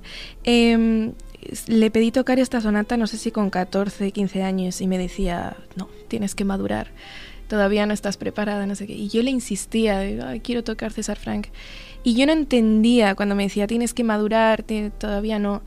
No violinísticamente, porque creo que estaba preparada, pero es que esta música necesita años de experiencias y vivencias.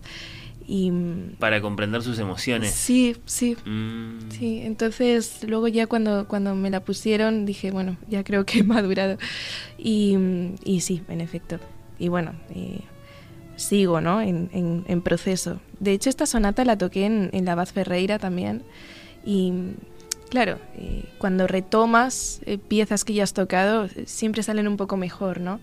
Eh, y no sé en qué va. Yo creo que, que pasa el tiempo y, y como que la obra la asimilas de otra manera, o sea, es como que va creciendo. ¿no? Parece lógico que estas, estas, estas grandes partituras geniales de los grandes maestros se vayan desve- desvelando, digamos, Mm. eh, a, lo- a lo- a los ojos del músico de a poco, lentamente, que, Sí. que tome mucho tiempo realmente poder leerlas y por lo tanto después eh, eh, comunicarlas, ¿no? Eso es lo que uno se imagina desde el lugar del melómano. Sí, Después sí, los claro. músicos lo confirman o, o- o- o nos explican eh, mejor cómo es. Eh, una curiosidad muy importante, Clara, eh, ¿qué, Sí. ¿qué violín tenés o qué violines tenés? Ah, bueno, tengo uno. Bien. Eh, uno es alemán. Este violín era de mi profesora Ana Comesania. Eh, y es, es un violín, no, no, no es de ninguna marca en especial, por, por así decir, eh, pero es, es, es bueno. Es, para mí es muy bueno. Un violín alemán. Sí, sí. eh, ¿Qué tan an- viejo, sabes? Antiguo, sí, mil, och- 1700 y pico. Eh, bueno. Sí, sí, sí, es muy antiguo. Eh, a mí lo que me gusta mucho de este violín es que tiene un sonido muy cálido, o sea, mu- muy redondo. Hay, hay violines que tú tocas y suena como, como trompetas, no sé, o muy, o muy eléctricos. Y este tiene un sonido más, más para adentro. Em, el- claro, pros y contras, ¿no? Pros es que uno siente mucha calidez cuando lo toca. Eh, contras es que le falta proyección, ¿no? Volumen. Eh, sí, sí, sobre todo para, por ejemplo, para el puesto que tengo, yo de repente necesitaría algo un poco más eh, abierto, por así decir. Eh, cuando tengo solos o lo que sea, claro, es, es un tema, pero yo ya he hablado con, con algún luthier, claro, me dicen, es, es muy difícil eh, conseguir un violín que sea cálido y a la vez que proyecte, ¿no? Eh, esas dos cosas ya te tienes que ir a, a violines de Stradivari. Em, Sí, sí, a pagar cientos de miles de dólares. Claro, entonces bueno, es, es un tema lo de los instrumentos, la verdad. Eh, pero bueno, yo estoy muy contenta con este.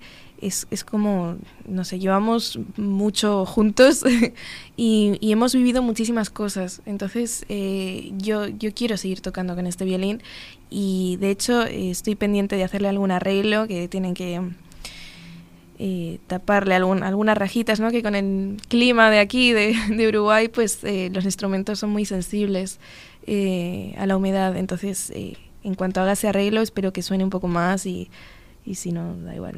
Claro, un violín, me quedo pensando eh, del tiempo sí de, de- de Vivaldi, digamos, y que Mm. entonces capaz que, claro, más apto para la música de cámara que para la música sinfónica, de ahí esa, esa pequeña deficiencia que vos sentís para, Claro, o sea, para hacerlo sentir cuando está toda la orquesta. Claro, yo siendo violinista de tutti, por así decir, ese violín está increíble. Eh, ahora, mm, para solista, eh, sí que de repente es bueno eh, tener algo, algo mucho mejor, ¿no?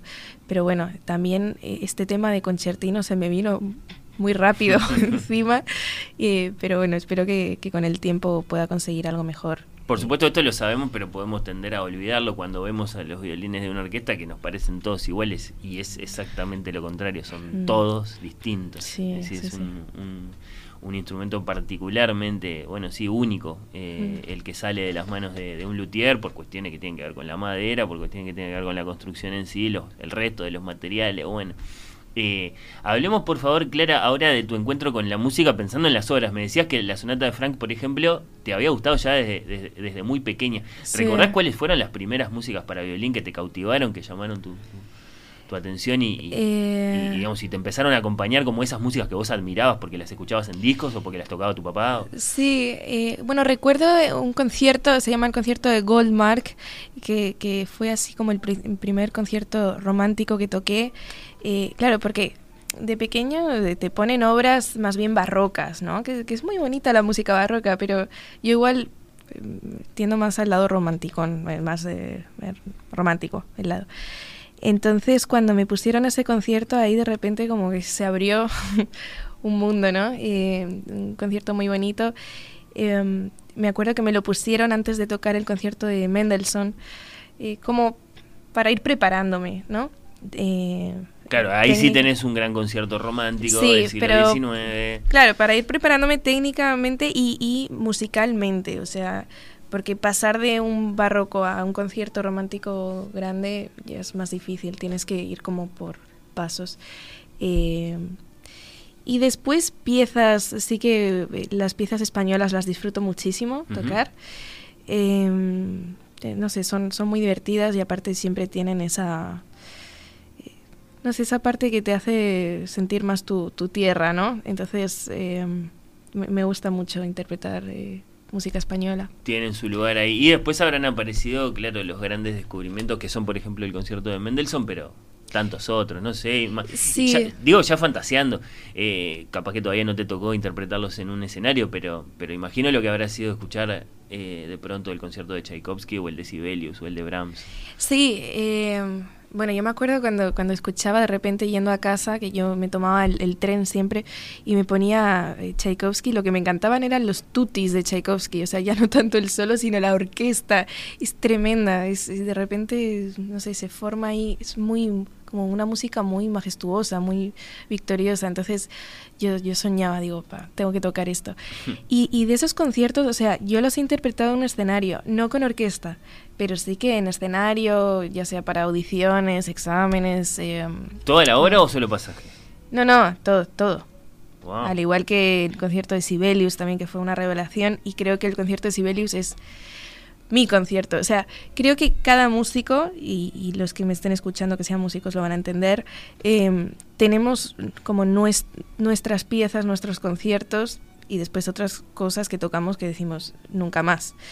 Eh, es algo como que, que te caracteriza. Yo, yo toqué Sibelius y desde el primer momento dije, o sea, como que conecté con, con el concierto. Y, Es misterioso, no es que haya Sí. una razón demasiado clara. Claro. Es una música finlandesa, podríamos Mm, decir, pues sí. un compositor finlandés del siglo XX, aunque no manifiestamente un músico de vanguardia, un músico todavía atado al, al posromanticismo.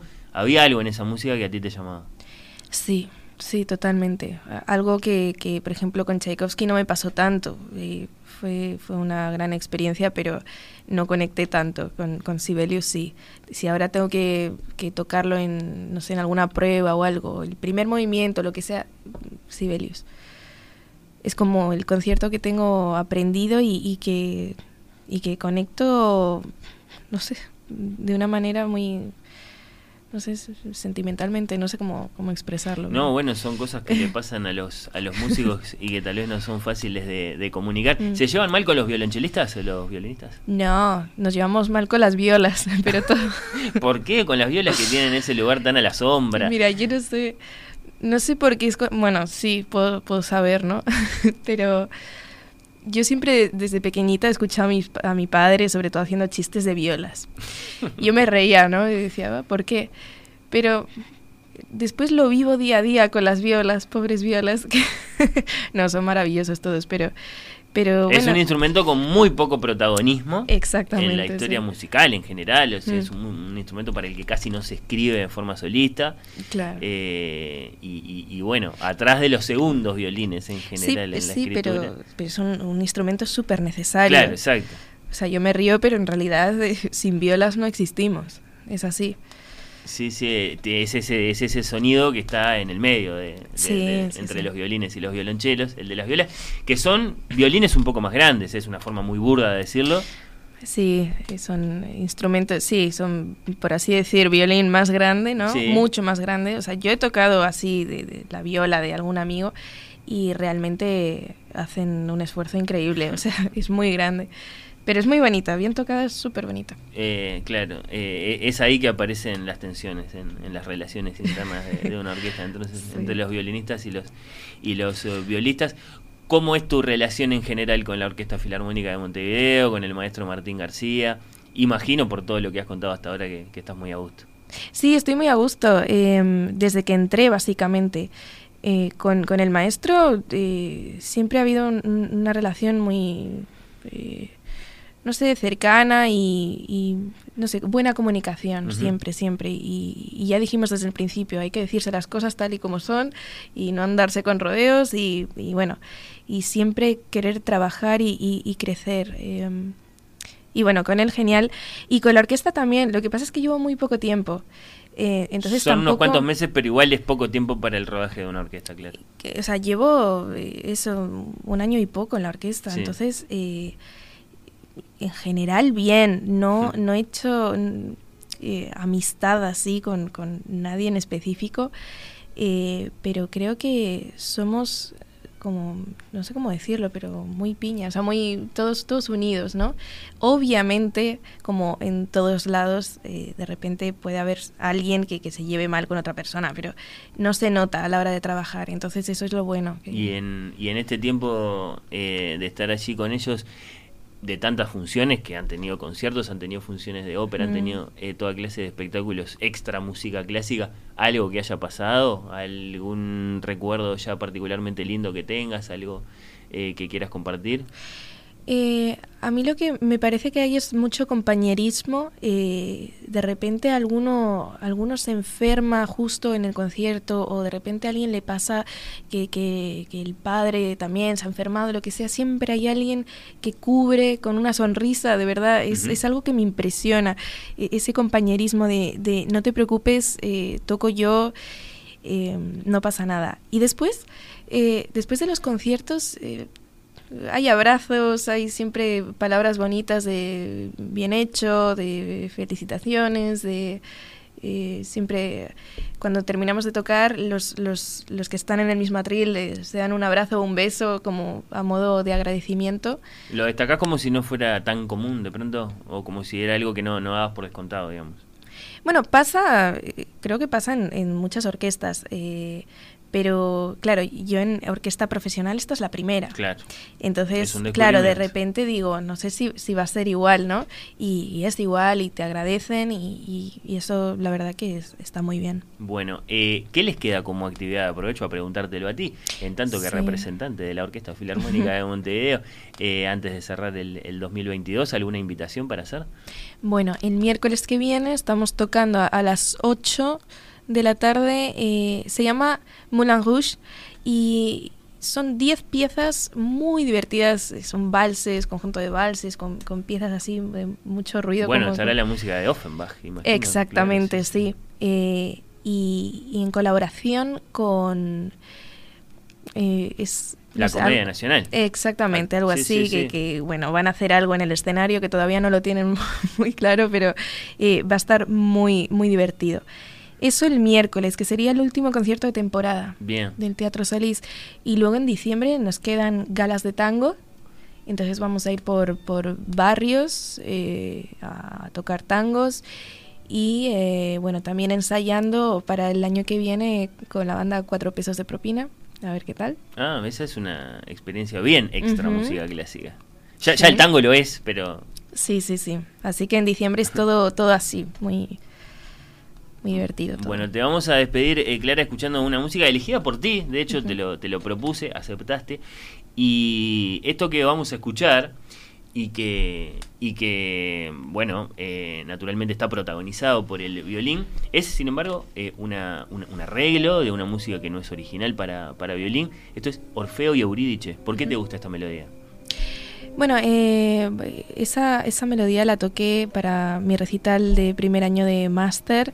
eh, la estudié con Ilia Kaller y, mm, y bueno, tiene un significado así sentimental eh, bastante fuerte, personal y, y bueno, me gusta por eso. Es una música de amor, evidentemente, porque Sí. es la historia de, de- de, bueno, de ese de- descenso de, de Orfeo a los, a los infiernos, que nos remite a una, a una gran ópera, la ópera de- del compositor alemán eh, Christoph eh, Gluck.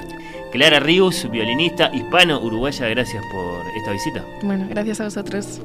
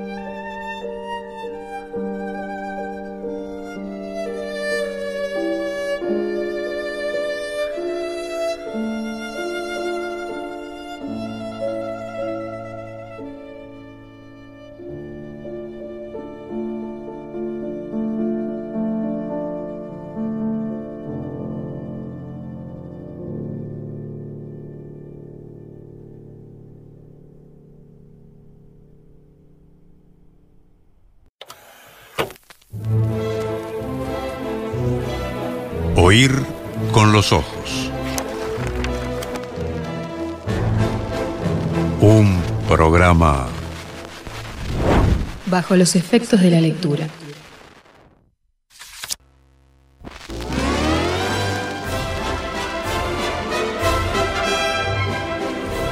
Oír con los ojos. Un programa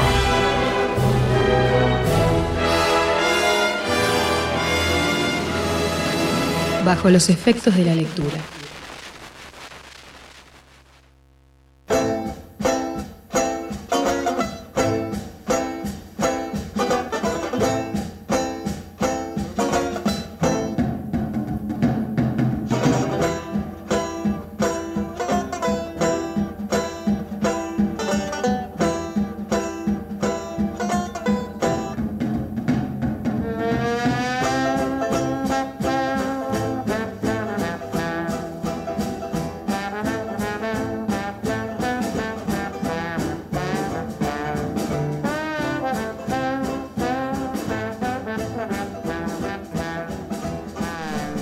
¿Cómo la están pasando? ¿Siguen ahí?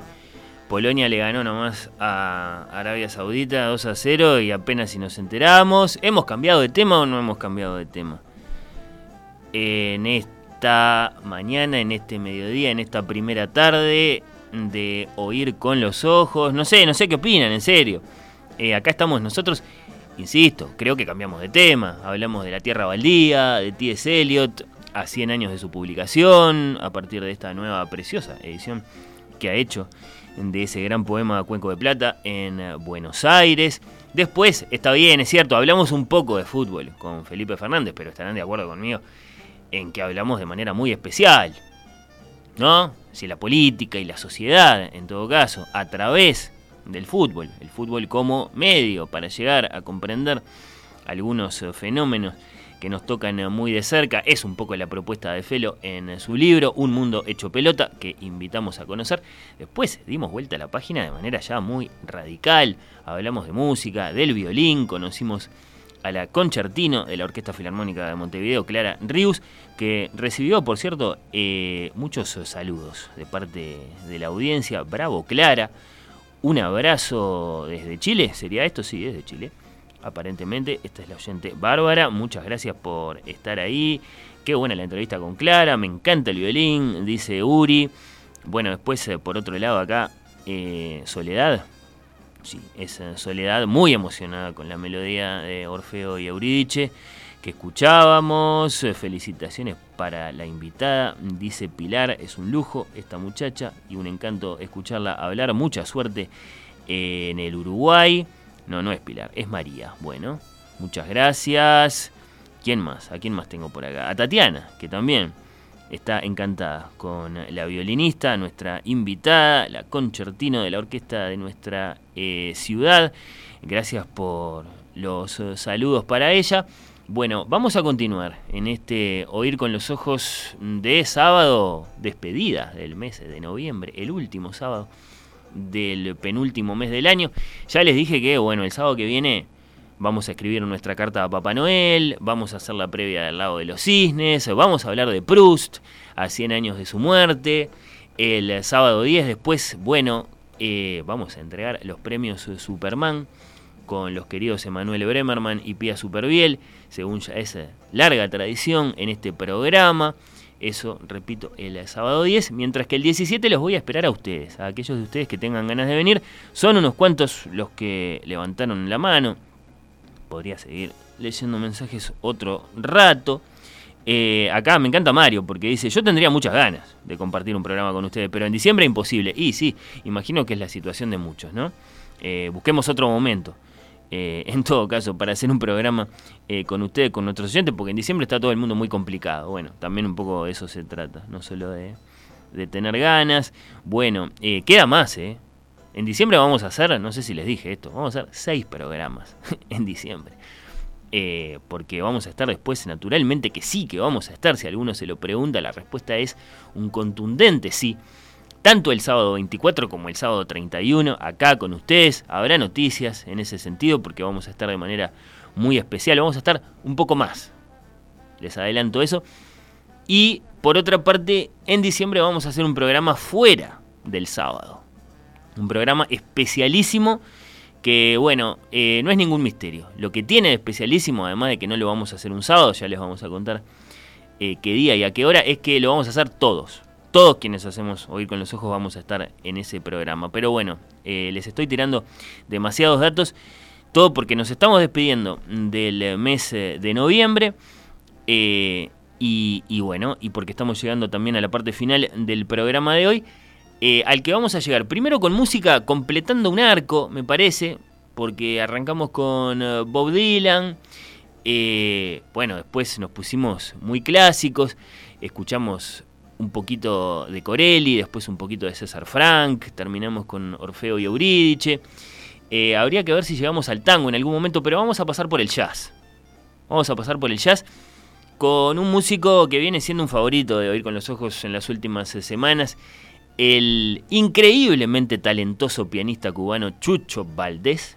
Lo vamos a volver a escuchar, esta vez en vivo, en el Teatro Colón, en un gran recital que dio, de esos que deslumbran, de esos que dejan emociones muy vivas aún de esta manera, escuchándolo en disco, eh, simplemente el, registro, el eco de lo que habrá sido eh, aquella noche. Bueno, lo vamos a escuchar a Chucho en este son en do, para eso, para completar un poco de narrativa, de recorrido musical a lo largo de estas horas. Pasamos por el rock, el rock folk, ese de Dylan, el que le gusta a Felipe Reyes. Pasamos por distintas eh, formas de lo clásico, capaz que llegamos al tango después. Antes, un poco de jazz. Antes Chucho, antes este son en do menor.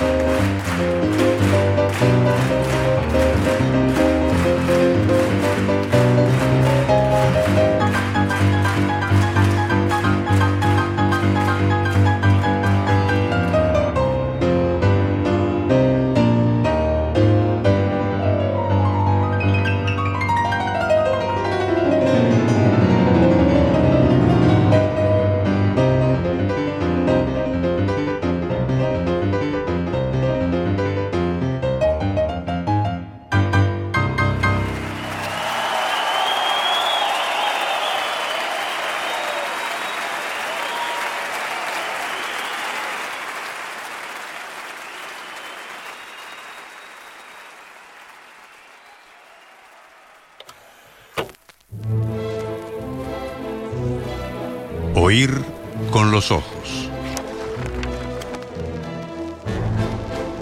Un programa Bajo los efectos de la lectura.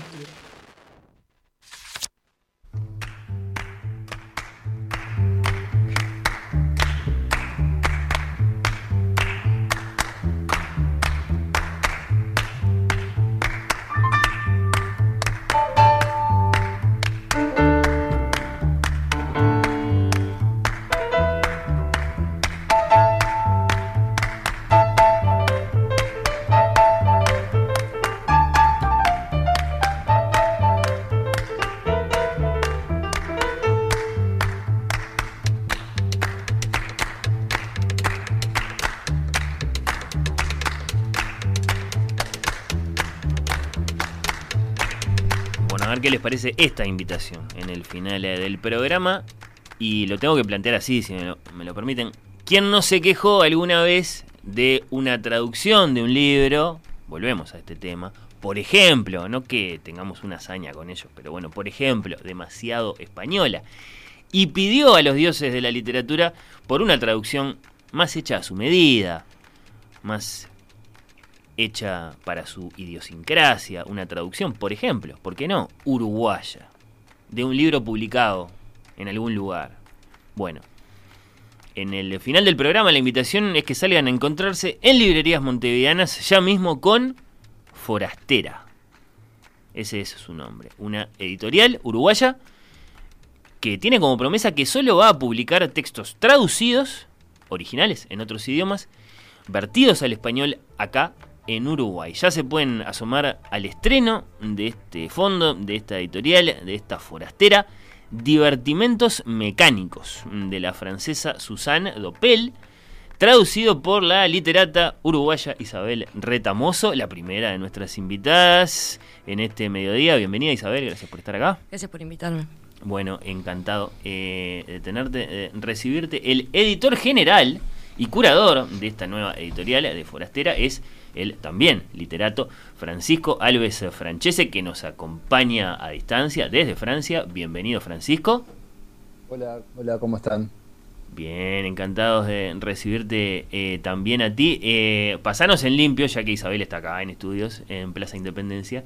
Eh, ¿Dónde es que estás vos, eh, Francisco, concretamente? Bueno, ahora estoy en, en París desde, hace, desde, desde abril y bueno, eso. Bien, en París, eh, llevando adelante tu actividad académica que, que te tiene eh, ocupado ya hace bastante tiempo allá en Francia. Sí, en realidad estuve yendo y viniendo un poco por, por la pandemia, pero, pero sí estoy intermitentemente desde 2018. Eh, hice el máster y ahora estoy con el doctorado en, en, en, la, en la Facultad de, de París 8. Eh, y bueno, eh, en fin. Bien, bien, bueno, eh, yo la voy a presentar tal y como se ha presentado por ahí. Forastera quiere, eh, al parecer, acercar buena literatura traducida a los lectores uruguayos. Evidentemente ampliando ¿no? la, la oferta literaria en general limitada a los catálogos que nos proponen, bueno, las grandes importadoras, las internacionales o las, o las locales, ¿no? Eh, como si dijera, bueno, pero hay mucha más literatura que se publica en tantísimos otros idiomas. ¿Qué pasa si empezamos a elegir títulos eh, de ese repertorio y los empezamos a traducir acá? Bueno, eh, va por ahí esta propuesta. Forastera elige textos publicados en otros idiomas que a lo mejor, claro, eh, no presentan la menor perspectiva, al menos inmediata, de ser traducidos y entonces llegar acá y de pronto eh, eso los hace aparecer en castellano. Es como la cinemateca de las editoriales. ¿Qué te parece, Isabel? Sí, puede ser, con un poco menos de presupuesto capaz, pero eh, sí, eh, el tema de la editorial está bueno porque en, hace poco, por ejemplo, salió un proyecto que tenía que ver con la historia de la traducción literaria en Uruguay, Sí, claro. donde una de las cosas que se planteaba era que hace ya bastante tiempo que no se traduce en Uruguay y eso eh, es un detrimento, digamos, para la propia producción literaria acá. Porque si no se traduce acá, el contacto que también tenemos nosotros, mucho más directo y mucho más sensible con la literatura de- del exterior, disminuye. Solamente tenemos esa, esas traducciones que vienen de Argentina y la mayoría de España. Esa mediación muy determinante, decimos. Claro. claro. Y no tenemos acceso a otra forma también de vincularnos con la literatura universal. Bien, bien. Contanos, Francisco, por favor, compartinos un poco el, espíritu de Forastera. Bueno, en realidad eh, está medio ahí lo, que dijiste, es un poco eso. Con Mateo Ariscorreta y Mariana González nos juntamos para hacer esto y, bueno, realmente tenemos también aspiración a, en realidad los derechos cuando los compramos, los compramos para el Cono Sur, por, por, por bueno, como una cosa de, un voto de esperanza para ver si podemos también trascender las, fronteras de Uruguay. Pero justamente lo que queremos es, em, como un poco, eh, Uruguay tuvo una, tiene una historia riquísima de traductores, escritores traductores y, escritoras traductoras. Eh, y eso está cada vez más debilitado y queremos que haya un espacio que haga que esto sea posible, también con eh, en este caso eh, fue muy importante ¿no? el apoyo de, la Embajada de, Francia en Uruguay, que nos dio un fondo como para poder cubrir algunos de los gastos que conlleva una, una, traducción, porque claramente publicar traducciones es, un, es una inversión mucho más grande, ¿no? porque no solamente hay que pagar los, los, gastos típicos de un libro, que impresión, etcétera, maquetado, lo que sea, sino que además hay que pagar eh, a, un montón de otras, otras cosas, ¿no? entre ellos los derechos de autor que no, suelen ser baratos. Entonces, eh, sin este tipo de fondos nosotros no, podríamos existir y por eso estamos muy agradecidos también con, con estas cuestiones que nos, han pasado. Eh, también, bueno, acabamos de, ganar uno en, en Nueva Zelanda, así que estamos muy contentos. Claro, porque no se trata solamente de decidirlo, esto de empezar a traducir y publicar acá literaturas del mundo, ¿no? El tema es que es complicado, es caro, eh, da mucho trabajo. Eh, me gustaría que me contaras, de hecho, eh, Francisco, con algún mínimo detalle, un poco esa historia para después llegar a divertimentos mecánicos, que ahora ya lo tenemos acá impreso con el nombre de, Isabel bien estampado en la, en la portada, en tanto que la traductora la historia de, bueno, elegir esta obra y a partir de ese momento decir, bueno, si la queremos llevar para traducirla y publicarla en, Montevideo, en Uruguay, y además con derechos para, para publicarla también en, la región, eh, hubo que hacer, digamos, una, primera inversión solo para, digamos, para la parte legal, para los derechos de esa obra y después iniciar eh, todo, todo el trabajo que, termina con, con el libro. ¿Cómo es ese camino? Bueno, en realidad nosotros eh, en, principio teníamos esta idea. Eh, Francia apareció como una posibilidad por, bueno, por mis vinculaciones con, la embajada. También yo eh, obtuve una beca en, 2019 de la embajada de Francia en Uruguay. Entonces hay como un, intercambio con ellos. Y bueno, entonces Francia apareció como una perspectiva posible, un lugar posible. Y ahí empezamos a buscar libros. Y, y claro, hay un universo enorme, en Francia se publican muchísimos libros por año, el otro día veía unos estudios así como monstruosos de la cantidad de libros nuevos que aparecen. Y nos apareció este libro de, de Susan Doppelt, en una de esas búsquedas, ya ni me acuerdo en qué, por qué, por, por dónde, si fue por una, reseña en Le Monde o no sé lo qué, pero apareció eh, Susan Doppelt, eh, bueno, conseguimos el libro, conseguimos otro libro en realidad, nos interesó mucho su, escritura y encontramos que Divertimentos Mecánicos tenía esta vinculación con Gombrowicz y nos pareció genial porque Gombrowicz también tiene sus, lectores en el Río de la Plata a partir de, su, de haber pasado años en, en Buenos Aires, etcétera, y bueno, también Sí, detenete, Francisco, un poquitito para quienes no están familiarizados con el nombre, por favor, con, la figura de, de Vito Gombrowicz, eh, ese, ese polaco. Bueno, pero pero pero decinos en un par de frases quién era. Bueno, es un, es un escritor polaco, como decías, que, que, terminó llegando a Buenos Aires y ahí hizo una, una parte importante de su obra eh, y de su vida. Hmm. Eh, y justamente tiene como todo una. tiene un, ocupa un lugar muy importante en la historia de la traducción en el Río de la Plata, porque eh, tiene esta, historia de haber traducido su propia obra medio entre muchas manos de gente que no sabía ni polaco, pero más o menos ahí sabía algo. Iban armando una especie de, de, cosa rara en, en, la, en, esos cafés de la vanguardia porteña, ¿no? Y, y siempre nos pareció súper interesante que, nuestro primer libro tuviera por lo menos esta relación, además, extra con el, con el Río de la Plata. Y esto, a su vez, después nos llevó a otra complicación que fue tener que hablar con la Fundación Gombrowicz, pedirle permiso para, para publicar fragmentos, porque eh, justamente Susan Doppel utiliza en su obra fragmentos de una de las novelas de, de Gombrowicz, que es Cosmos, que le recomiendo a todo el mundo. Eh, utiliza frases, entonces tuvimos que también pedir, pedir esos permisos. Entonces, eh, bueno, todo, todo es como una deriva de, un montón de cosas, pero al final eh, terminó saliendo. Y, ni bien concebimos este, este libro, hablamos con POL, que es la editorial, una editorial con una trayectoria impecable en, Francia, que, bueno, que publica a, a Emmanuel Carrera, no sé, a una serie de escritores increíbles. Bate el nombre de Eh, Carrer para decir que es una editorial importante. Claro, solamente con eso ya está, ¿no? Eh, pero además publica, publica un montón, ¿no? De, de- de grandes escritores. Eh, y entonces hablamos con POL, empezamos a, a ver ese tipo de cosas y enseguida pensamos en, en Isabel, que es una escritora que, que yo respeto mucho, cuya obra me gusta mucho y que además sé que, que- que es francófona. Entonces eh, pareció como una especie de, cosa natural pedirle a ella que nos ayudara con eso. Y, bueno, y, así como surgió eso, también apareció después el nombre de Roberto Prato, que, hace el, el prólogo, porque me parece que hay parte de su obra que también se vincula con esto que hace eh, Doppel en francés, ¿no? Isabel, eh, contame ahora vos tu parte. Eh, te escribió Faf, eh, Francisco, te dijo, mirá, eh, está este libro, está este proyecto que se llama Forastera, queremos que lo traduzcas. Sí, con Francisco, bueno, habíamos hablado ya antes de la posibilidad de hacer alguna traducción, algo así, y un día cayó con este texto que había conseguido, quién sabe de dónde, y bueno, y eh, empecé a hacerlo, empecé a traducirlo. ¿Te mandó un ejemplar físico del, No, no, del no, original? el ah, no. PDF, sí. Ah, bueno. No. Te lo está debiendo entonces. Exactamente, opino lo mismo.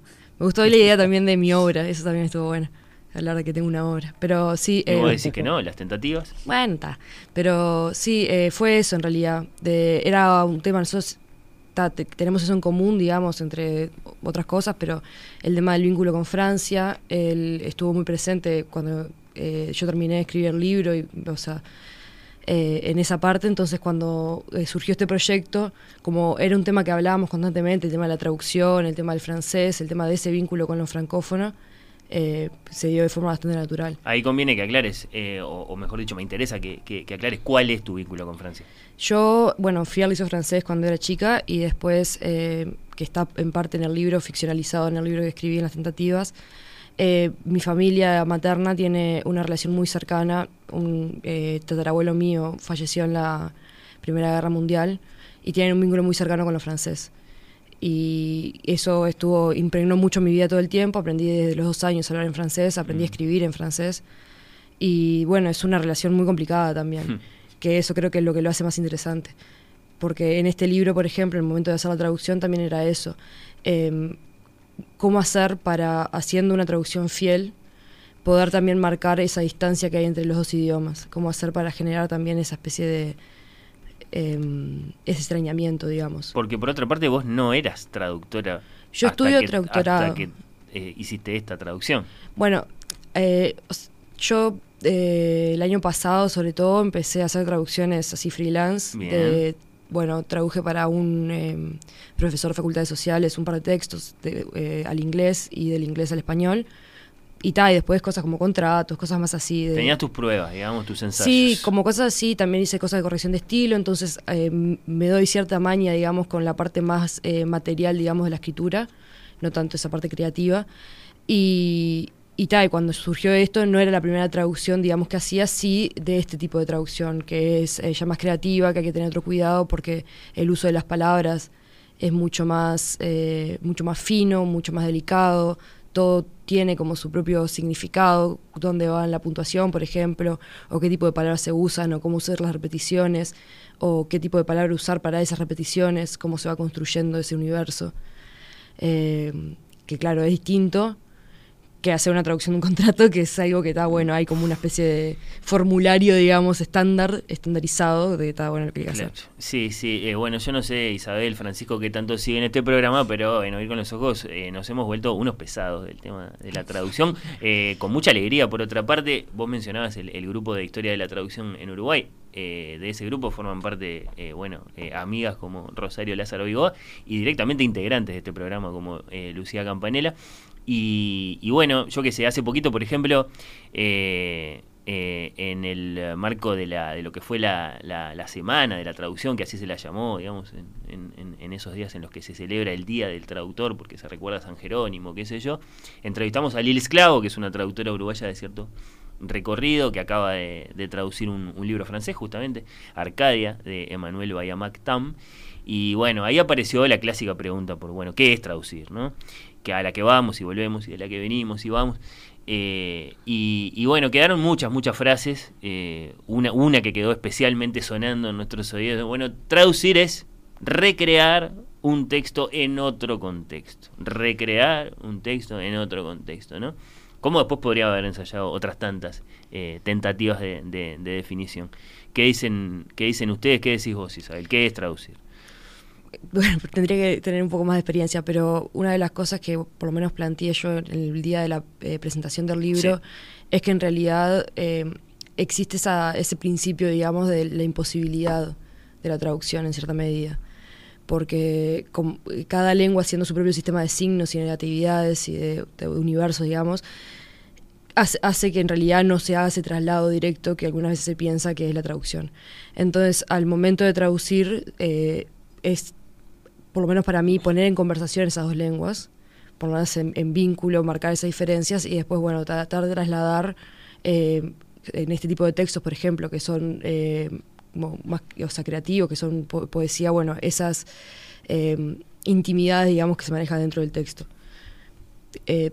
Yo qué sé, dónde están los énfasis, dónde está puesta la atención, dónde está puesta el flujo poético, qué es lo que trata de, de, de, de traer, dónde están puestos los pesos semánticos, etc. Claro, abstracciones que vos puedas conectar, digamos, en, eh, bueno, trayéndolas a los, a los lugares comunes en, entre las dos lenguas. ¿Qué decís vos, eh, Francisco? Supongo que tuvieron muchas conversaciones eh, con Isabel antes de, de, empezar ella con, con, su tarea a propósito de, bueno, cómo, cómo iba a encarar eh, la traducción no, de divertimentos mecánicos. Estaba pensando que primero que, que Manuel eh, Bayamac Tam justamente es una autora de POL también, de la misma editorial que, que Doppel. Eh, sí, Lil, Lil es una persona muy, muy fascinante, ¿no? Tiene un recorrido increíble y, y, y realmente es, es una, una, una, referente. Todas las personas que nombraste eh, estamos vinculados, porque justamente pasó esto que cuando... No estoy respondiendo a tu pregunta, pero, pero bueno, ya voy a llegar. Eh, cuando armamos este, cuando, cuando salió esto de Forastera, también recibimos muchísimas eh, mails y mensajes y cosas de gente que está en este mundo y que está contenta de que exista algo así. Nosotros estamos como muy entusiasmados también por eso, el entusiasmo de, las otras personas nos, entusiasma a su vez, ¿no? Eh, y creo que la traducción también tiene que ver con, con eso, ¿no? Porque justamente el, el trabajo del, escritor a veces es medio solitario, pero, pero el trabajo del traductor eh, es otra cosa, es distinto, ¿no? Tiene una cosa mucho más eh, de, diálogo. Eh, y con Isabel siempre hablamos a, nivel también un poco teórico, nos pasamos textos. No sé si, si podría da, dar una, respuesta a tu pregunta de qué es la traducción, así que fuera como novedosa o satisfactoria para mí, pero sí sí sé a qué, a qué problemas, digamos, se, se, se enfrenta una traducción y, y, la importancia que tiene la traducción y que tuvo la traducción en, en, la historia de, la, de, la, cultura, ¿no? Eh, eh, y me parece que como práctica, eh, así como, como Wilde decía que la crítica es mejor que la creación, para mí también la traducción puede llegar a ser más satisfactoria que, que, la creación, ¿no? Porque, porque trabaja con una materia que está ahí, pero que, que, también trata de, de, recrear, es como un proceso muy, muy intenso. La mencionamos a Rosario Lázaro Igoa y desde la audiencia, eh, Soledad, y hablando, claro, de lo, de lo poquito que se traduce acá en Uruguay y, de, de, entonces, ¿hasta qué punto es una buena noticia la, aparición de, Forastera? Soledad de la audiencia dice, no fui del todo consciente de cómo este tema de la traducción cambia nuestra manera de leer hasta que leí Dinosaurios en otros planetas, que es un libro escocés traducido por Rosario Lázaro Vigo y publicado por Editorial Alter eh, hace un tiempo acá en Uruguay, claro. Eh, eso de, cómo eh, hablar de traducción cambia nuestra forma de entender cómo está hecho un libro cuando no está escrito originalmente en nuestro idioma, evidentemente también hace a esta conversación. Isabel, ¿los traductores también son autores? Sí, o sea, no sé, en realidad. Creo que el lugar común sería decir que sí pero es distinto, es otra, es otra función. No, no creo que se pueda agarrar y, hacer ese traslado directo entre ser autor o no, es otro tipo de trabajo diferente. Pero compartís eh, parte de la realización de este libro una vez que está traducido con la autora original, en este caso con Susan Duquel. No, eso y está bien que tu nombre esté en la tapa después.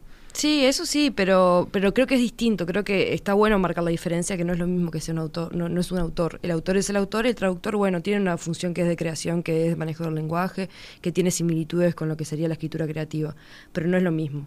Hmm. Aparte, por ejemplo, bueno, hay una cosa que Francisco creo que dejó al pasar, que tiene que ver con el trabajo en conjunto con otra gente, con esa cosa que es un poco menos solitaria que el, que, el autor, que tiene que ver con la conversación, que tiene que ver con una traducción que se corrige después, que tiene que pasar por varios canales distintos. Entonces, eh, por más que, que, que sí, o sea, que haya puntos en común, no es lo mismo, y está bien que no sea lo mismo. Francisco, tal y como está presentada la tapa, y voy llegando al, libro, ahora le voy a preguntar a Isabel por, por, el libro en sí, por, por su contenido. Eh, tal y como está presentado este Divertimentos Mecánicos, ¿no? Eh, acabamos de compartir una imagen en nuestra cuenta de Twitter, lo pueden buscar por ahí, Divertimentos Mecánicos, de Susan Dopelt, publicado por Forastera, acá en Montevideo. Eh, es así como hay que presentar un libro ahora, es decir, está el nombre de la autora, está el título bien destacado, y después están también muy bien presentes en letra un poco más chiquita, traducción del francés Isabel Retamoso, prólogo Roberto Aprato. Como diciendo, acá están todas las firmas que forman parte de la hechura de este libro. Es como, es como la, medida óptima esta que, presentaron acá. Bueno, perdón, pero voy a empezar por otro lado, porque cuando nombraste a Rossi, yo no sé si, si se puede, porque yo nunca sé si, si a veces digo las noticias antes, no importa.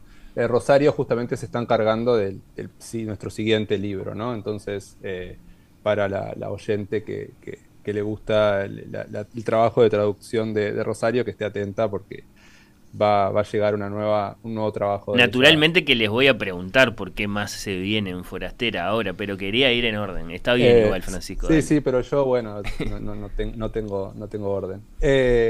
bueno, y justamente me parece que, esa, esa, noción del traductor, a veces no hay, hay ediciones eh, viejas que uno lee que ni siquiera aparece el traductor, no son ediciones pirateadas, eh, reimpresas. Después eh, está una práctica, bueno, que se hizo a veces en Uruguay, que es la de como retocar una traducción ya hecha y poner y no así eludir el, pago de, bueno de los derechos, etcétera.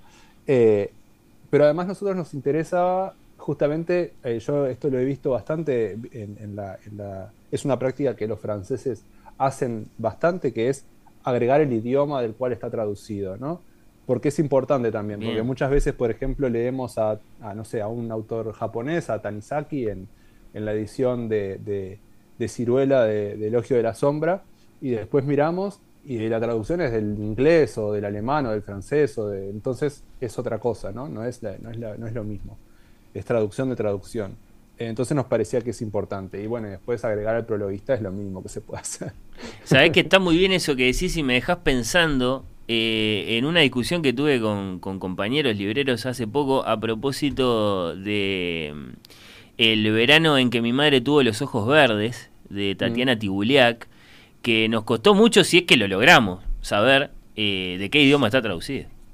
Claro, no, es que pasa lo mismo, eh, las ediciones eh, clásicas de los rusos, por ejemplo, son medio un desastre también. eh, En este caso el libro dice los claramente traducción de etcétera. Está el nombre de la, de la traductora, en este caso publicado por Impedimenta, una editorial que ha sido, digamos, bastante adelantada en cuanto a poner el nombre del traductor en la tapa, lo hace hace años.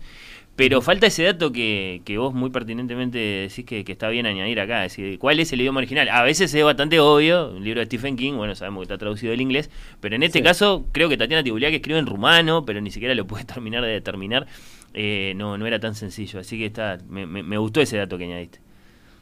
Sí, acá, en, en Francia en general se pone incluso, por ejemplo, del español de Argentina o del español de. Bueno, no Ah, sé mirá. si vamos a llegar a tanta precisión, pero.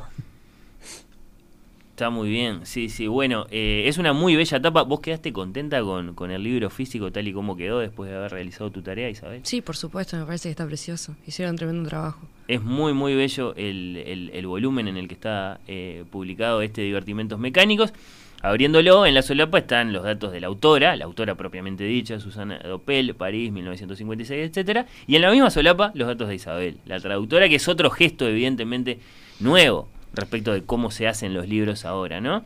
Eh, Francisco decía, claro, eh, no tan lejos en el tiempo nos vamos a encontrar con libros de los que el traductor está puesto de pronto en la portada, que no en la tapa, o directamente en los créditos, chiquitito, o directamente no está. Eh, puede pasar eso. Además de, de toda clase de prácticas de las que nos podemos enterar. No sé si, si conocen la, la impostora de Nuria Barrios, que es un libro que se publicó hace poquito por, por Páginas de Espuma. Ella cuenta la historia de la traducción de la metamorfosis de Kafka por Borges. eh, eh, muy difundida, muy, muy, digamos, eh, editada y reeditada, y que jamás la había traducido Borges. Eh, le habían puesto el nombre de él a una traducción que ya existía. Esas cosas pasaban. Sí, claro. El tema de, en este caso, por ejemplo, de poner el nombre de, la- de- bueno, mío, de la, de la persona que hizo la traducción, eh, como es una editorial que se va a centrar, y esto lo digo capaz que hasta un poco impertinentemente porque no soy, de, no soy la editora general tampoco, pero eh, que tiene que ver con, con no invi- invisibilizar al quien hace la traducción, que eso es importante también en la propia traducción, que no sea una función invisible, y el hecho de que sea una editorial que pretende eh, centrarse pura y exclusivamente en traducciones es importante, porque el, el hecho no es solamente traer este tipo de autores del español a nuestro español, que es importantísimo y que es fundamental, sino también, bueno, poner en, en cuestión el hecho de que se traduce acá en Uruguay también, que, que se está haciendo eso, y bueno, me parece que está bueno. Está muy bien. Presentanos brevemente el libro, eh, Isabel. Es bastante ¿Con qué nos vamos a encontrar? es bastante difícil de presentar. Sí, sí, sí. Eh, bueno, es una especie eh, de prosa poética, que no sé si sería el término correcto, son como unos eh, extractos, digamos, de fragmentos así, que bueno, levemente oníricos de... de- ah, no sabría bien cómo decirlo. Acompañados de imágenes. Acompañado de imágenes, eh, como una proliferación total así de, de, de- de- de imágenes en la el propio, el propio texto, digamos.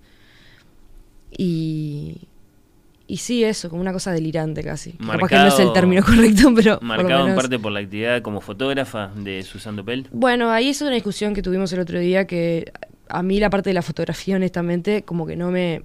eh, no fue algo que me llegara. O sea, puedo entender después haciendo ya un, un análisis un poco más cercano de que quizás ese trabajo como fotógrafa y del tipo de imágenes que están presentes en el libro derivan en ese imaginario eh, que presenta, o sea, esa cosa, esas imágenes eh, delirantes, digamos de nuevo, Esa forma de mirar. que, que está después en los Mm. textos, en los fragmentos estos. Pero en realidad a mí puntualmente eso lo pensé ya después de editado el libro. Cuando lo estaba traduciendo ni siquiera se me pasó por la cabeza el tema de las imágenes. Pero sí puede ser, porque tiene eso. Es un trabajo eh, mu- muy literario, que con mucha, tiene eh, mucha carga, digamos, en la parte Mm. textual. Y, eh, y se nota que es un tema de experimentación con las palabras. O sea, que eso que es fundamental. Tenés uno de esos ejemplos de en un momento Dopel te escribe y ahí tuve que traducir y la verdad que No sé, es más bien como el tema de, esas frases eternas y eh, como una puntuación muy particular y de repeticiones y eh, que van apareciendo como pedazos de ciertas figuras que después se van, eh, o sea, se van construyendo a lo largo que va avanzando, entonces eh, digamos que es una especie como de bosque donde esa voz narrativa se introduce y después empieza a ver cosas perdidas por todas partes, que son también parte de las citas de Gombrowicz, que, mm, que a medida que vas avanzando van formando algo. Entonces el tema es más bien, al principio, sobre todo cuando empecé la traducción, es no tengo ni idea por qué está diciendo esto, porque es algo que lo vas viendo a medida que avanzás, claro, en esa superposición, digamos, de, de términos, esa repetición y cómo esas, eh, esas imágenes aparecen pri- primero como perdidas, como alguien que, que, que si empieza a entrar en el lugar, no ve mucho y, y empieza como a distinguir pequeñas cosas y bueno, a medida que vas avanzando por el texto, se van como construyendo ciertas imágenes y, y ciertas figuras que son mucho más claras.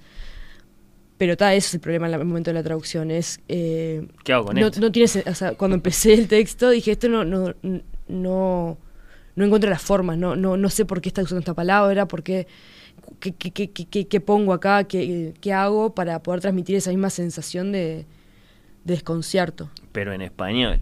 pero en español. Sí. Eh, Francisco Gombrowicz eh, es aquel que cuando le preguntaron por el futuro de la literatura argentina dijo muy sencillo, maten a Borges, ¿es ese? Era un poco antiborgiano. sí.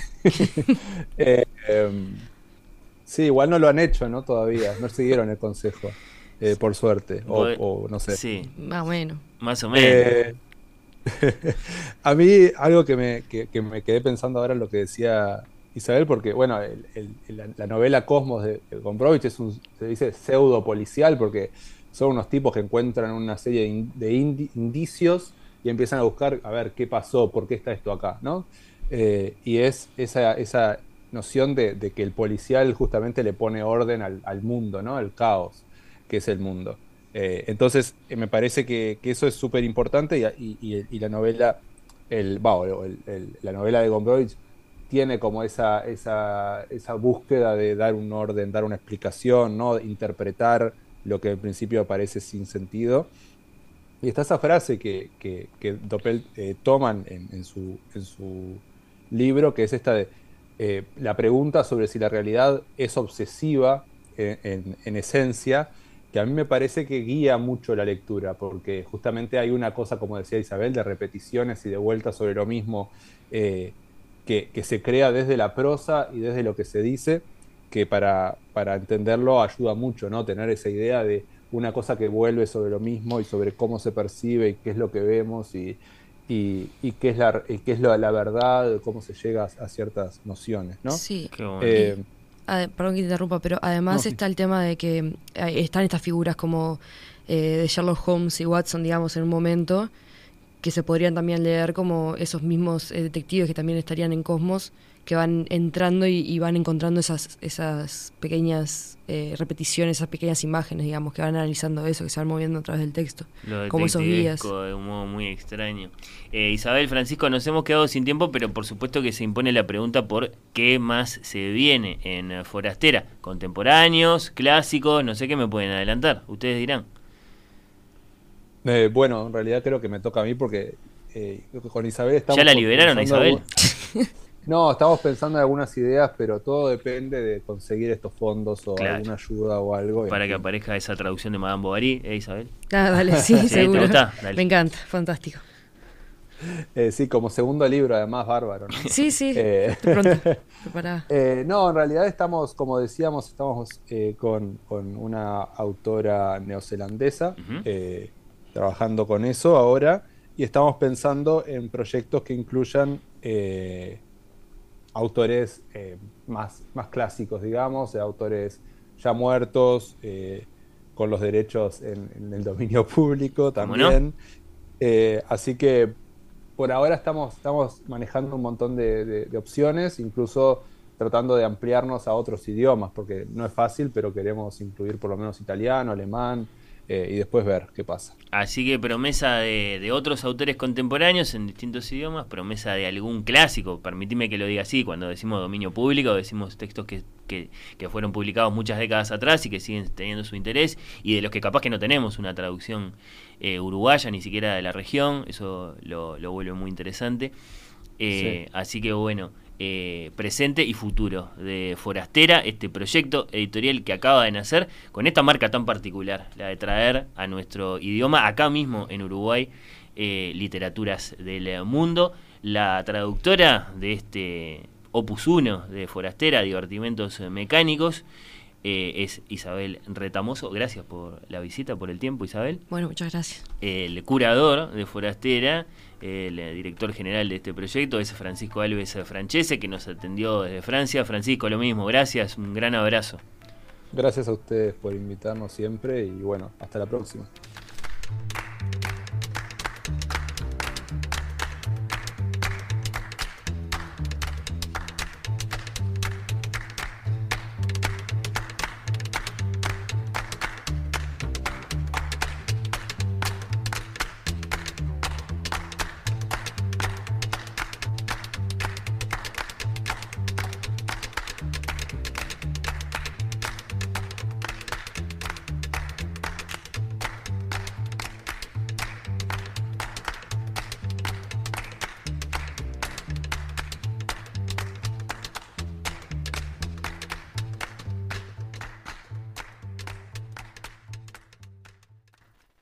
Contenidos de Oír con los Ojos están todos disponibles en radiomundo.ui y en Spotify.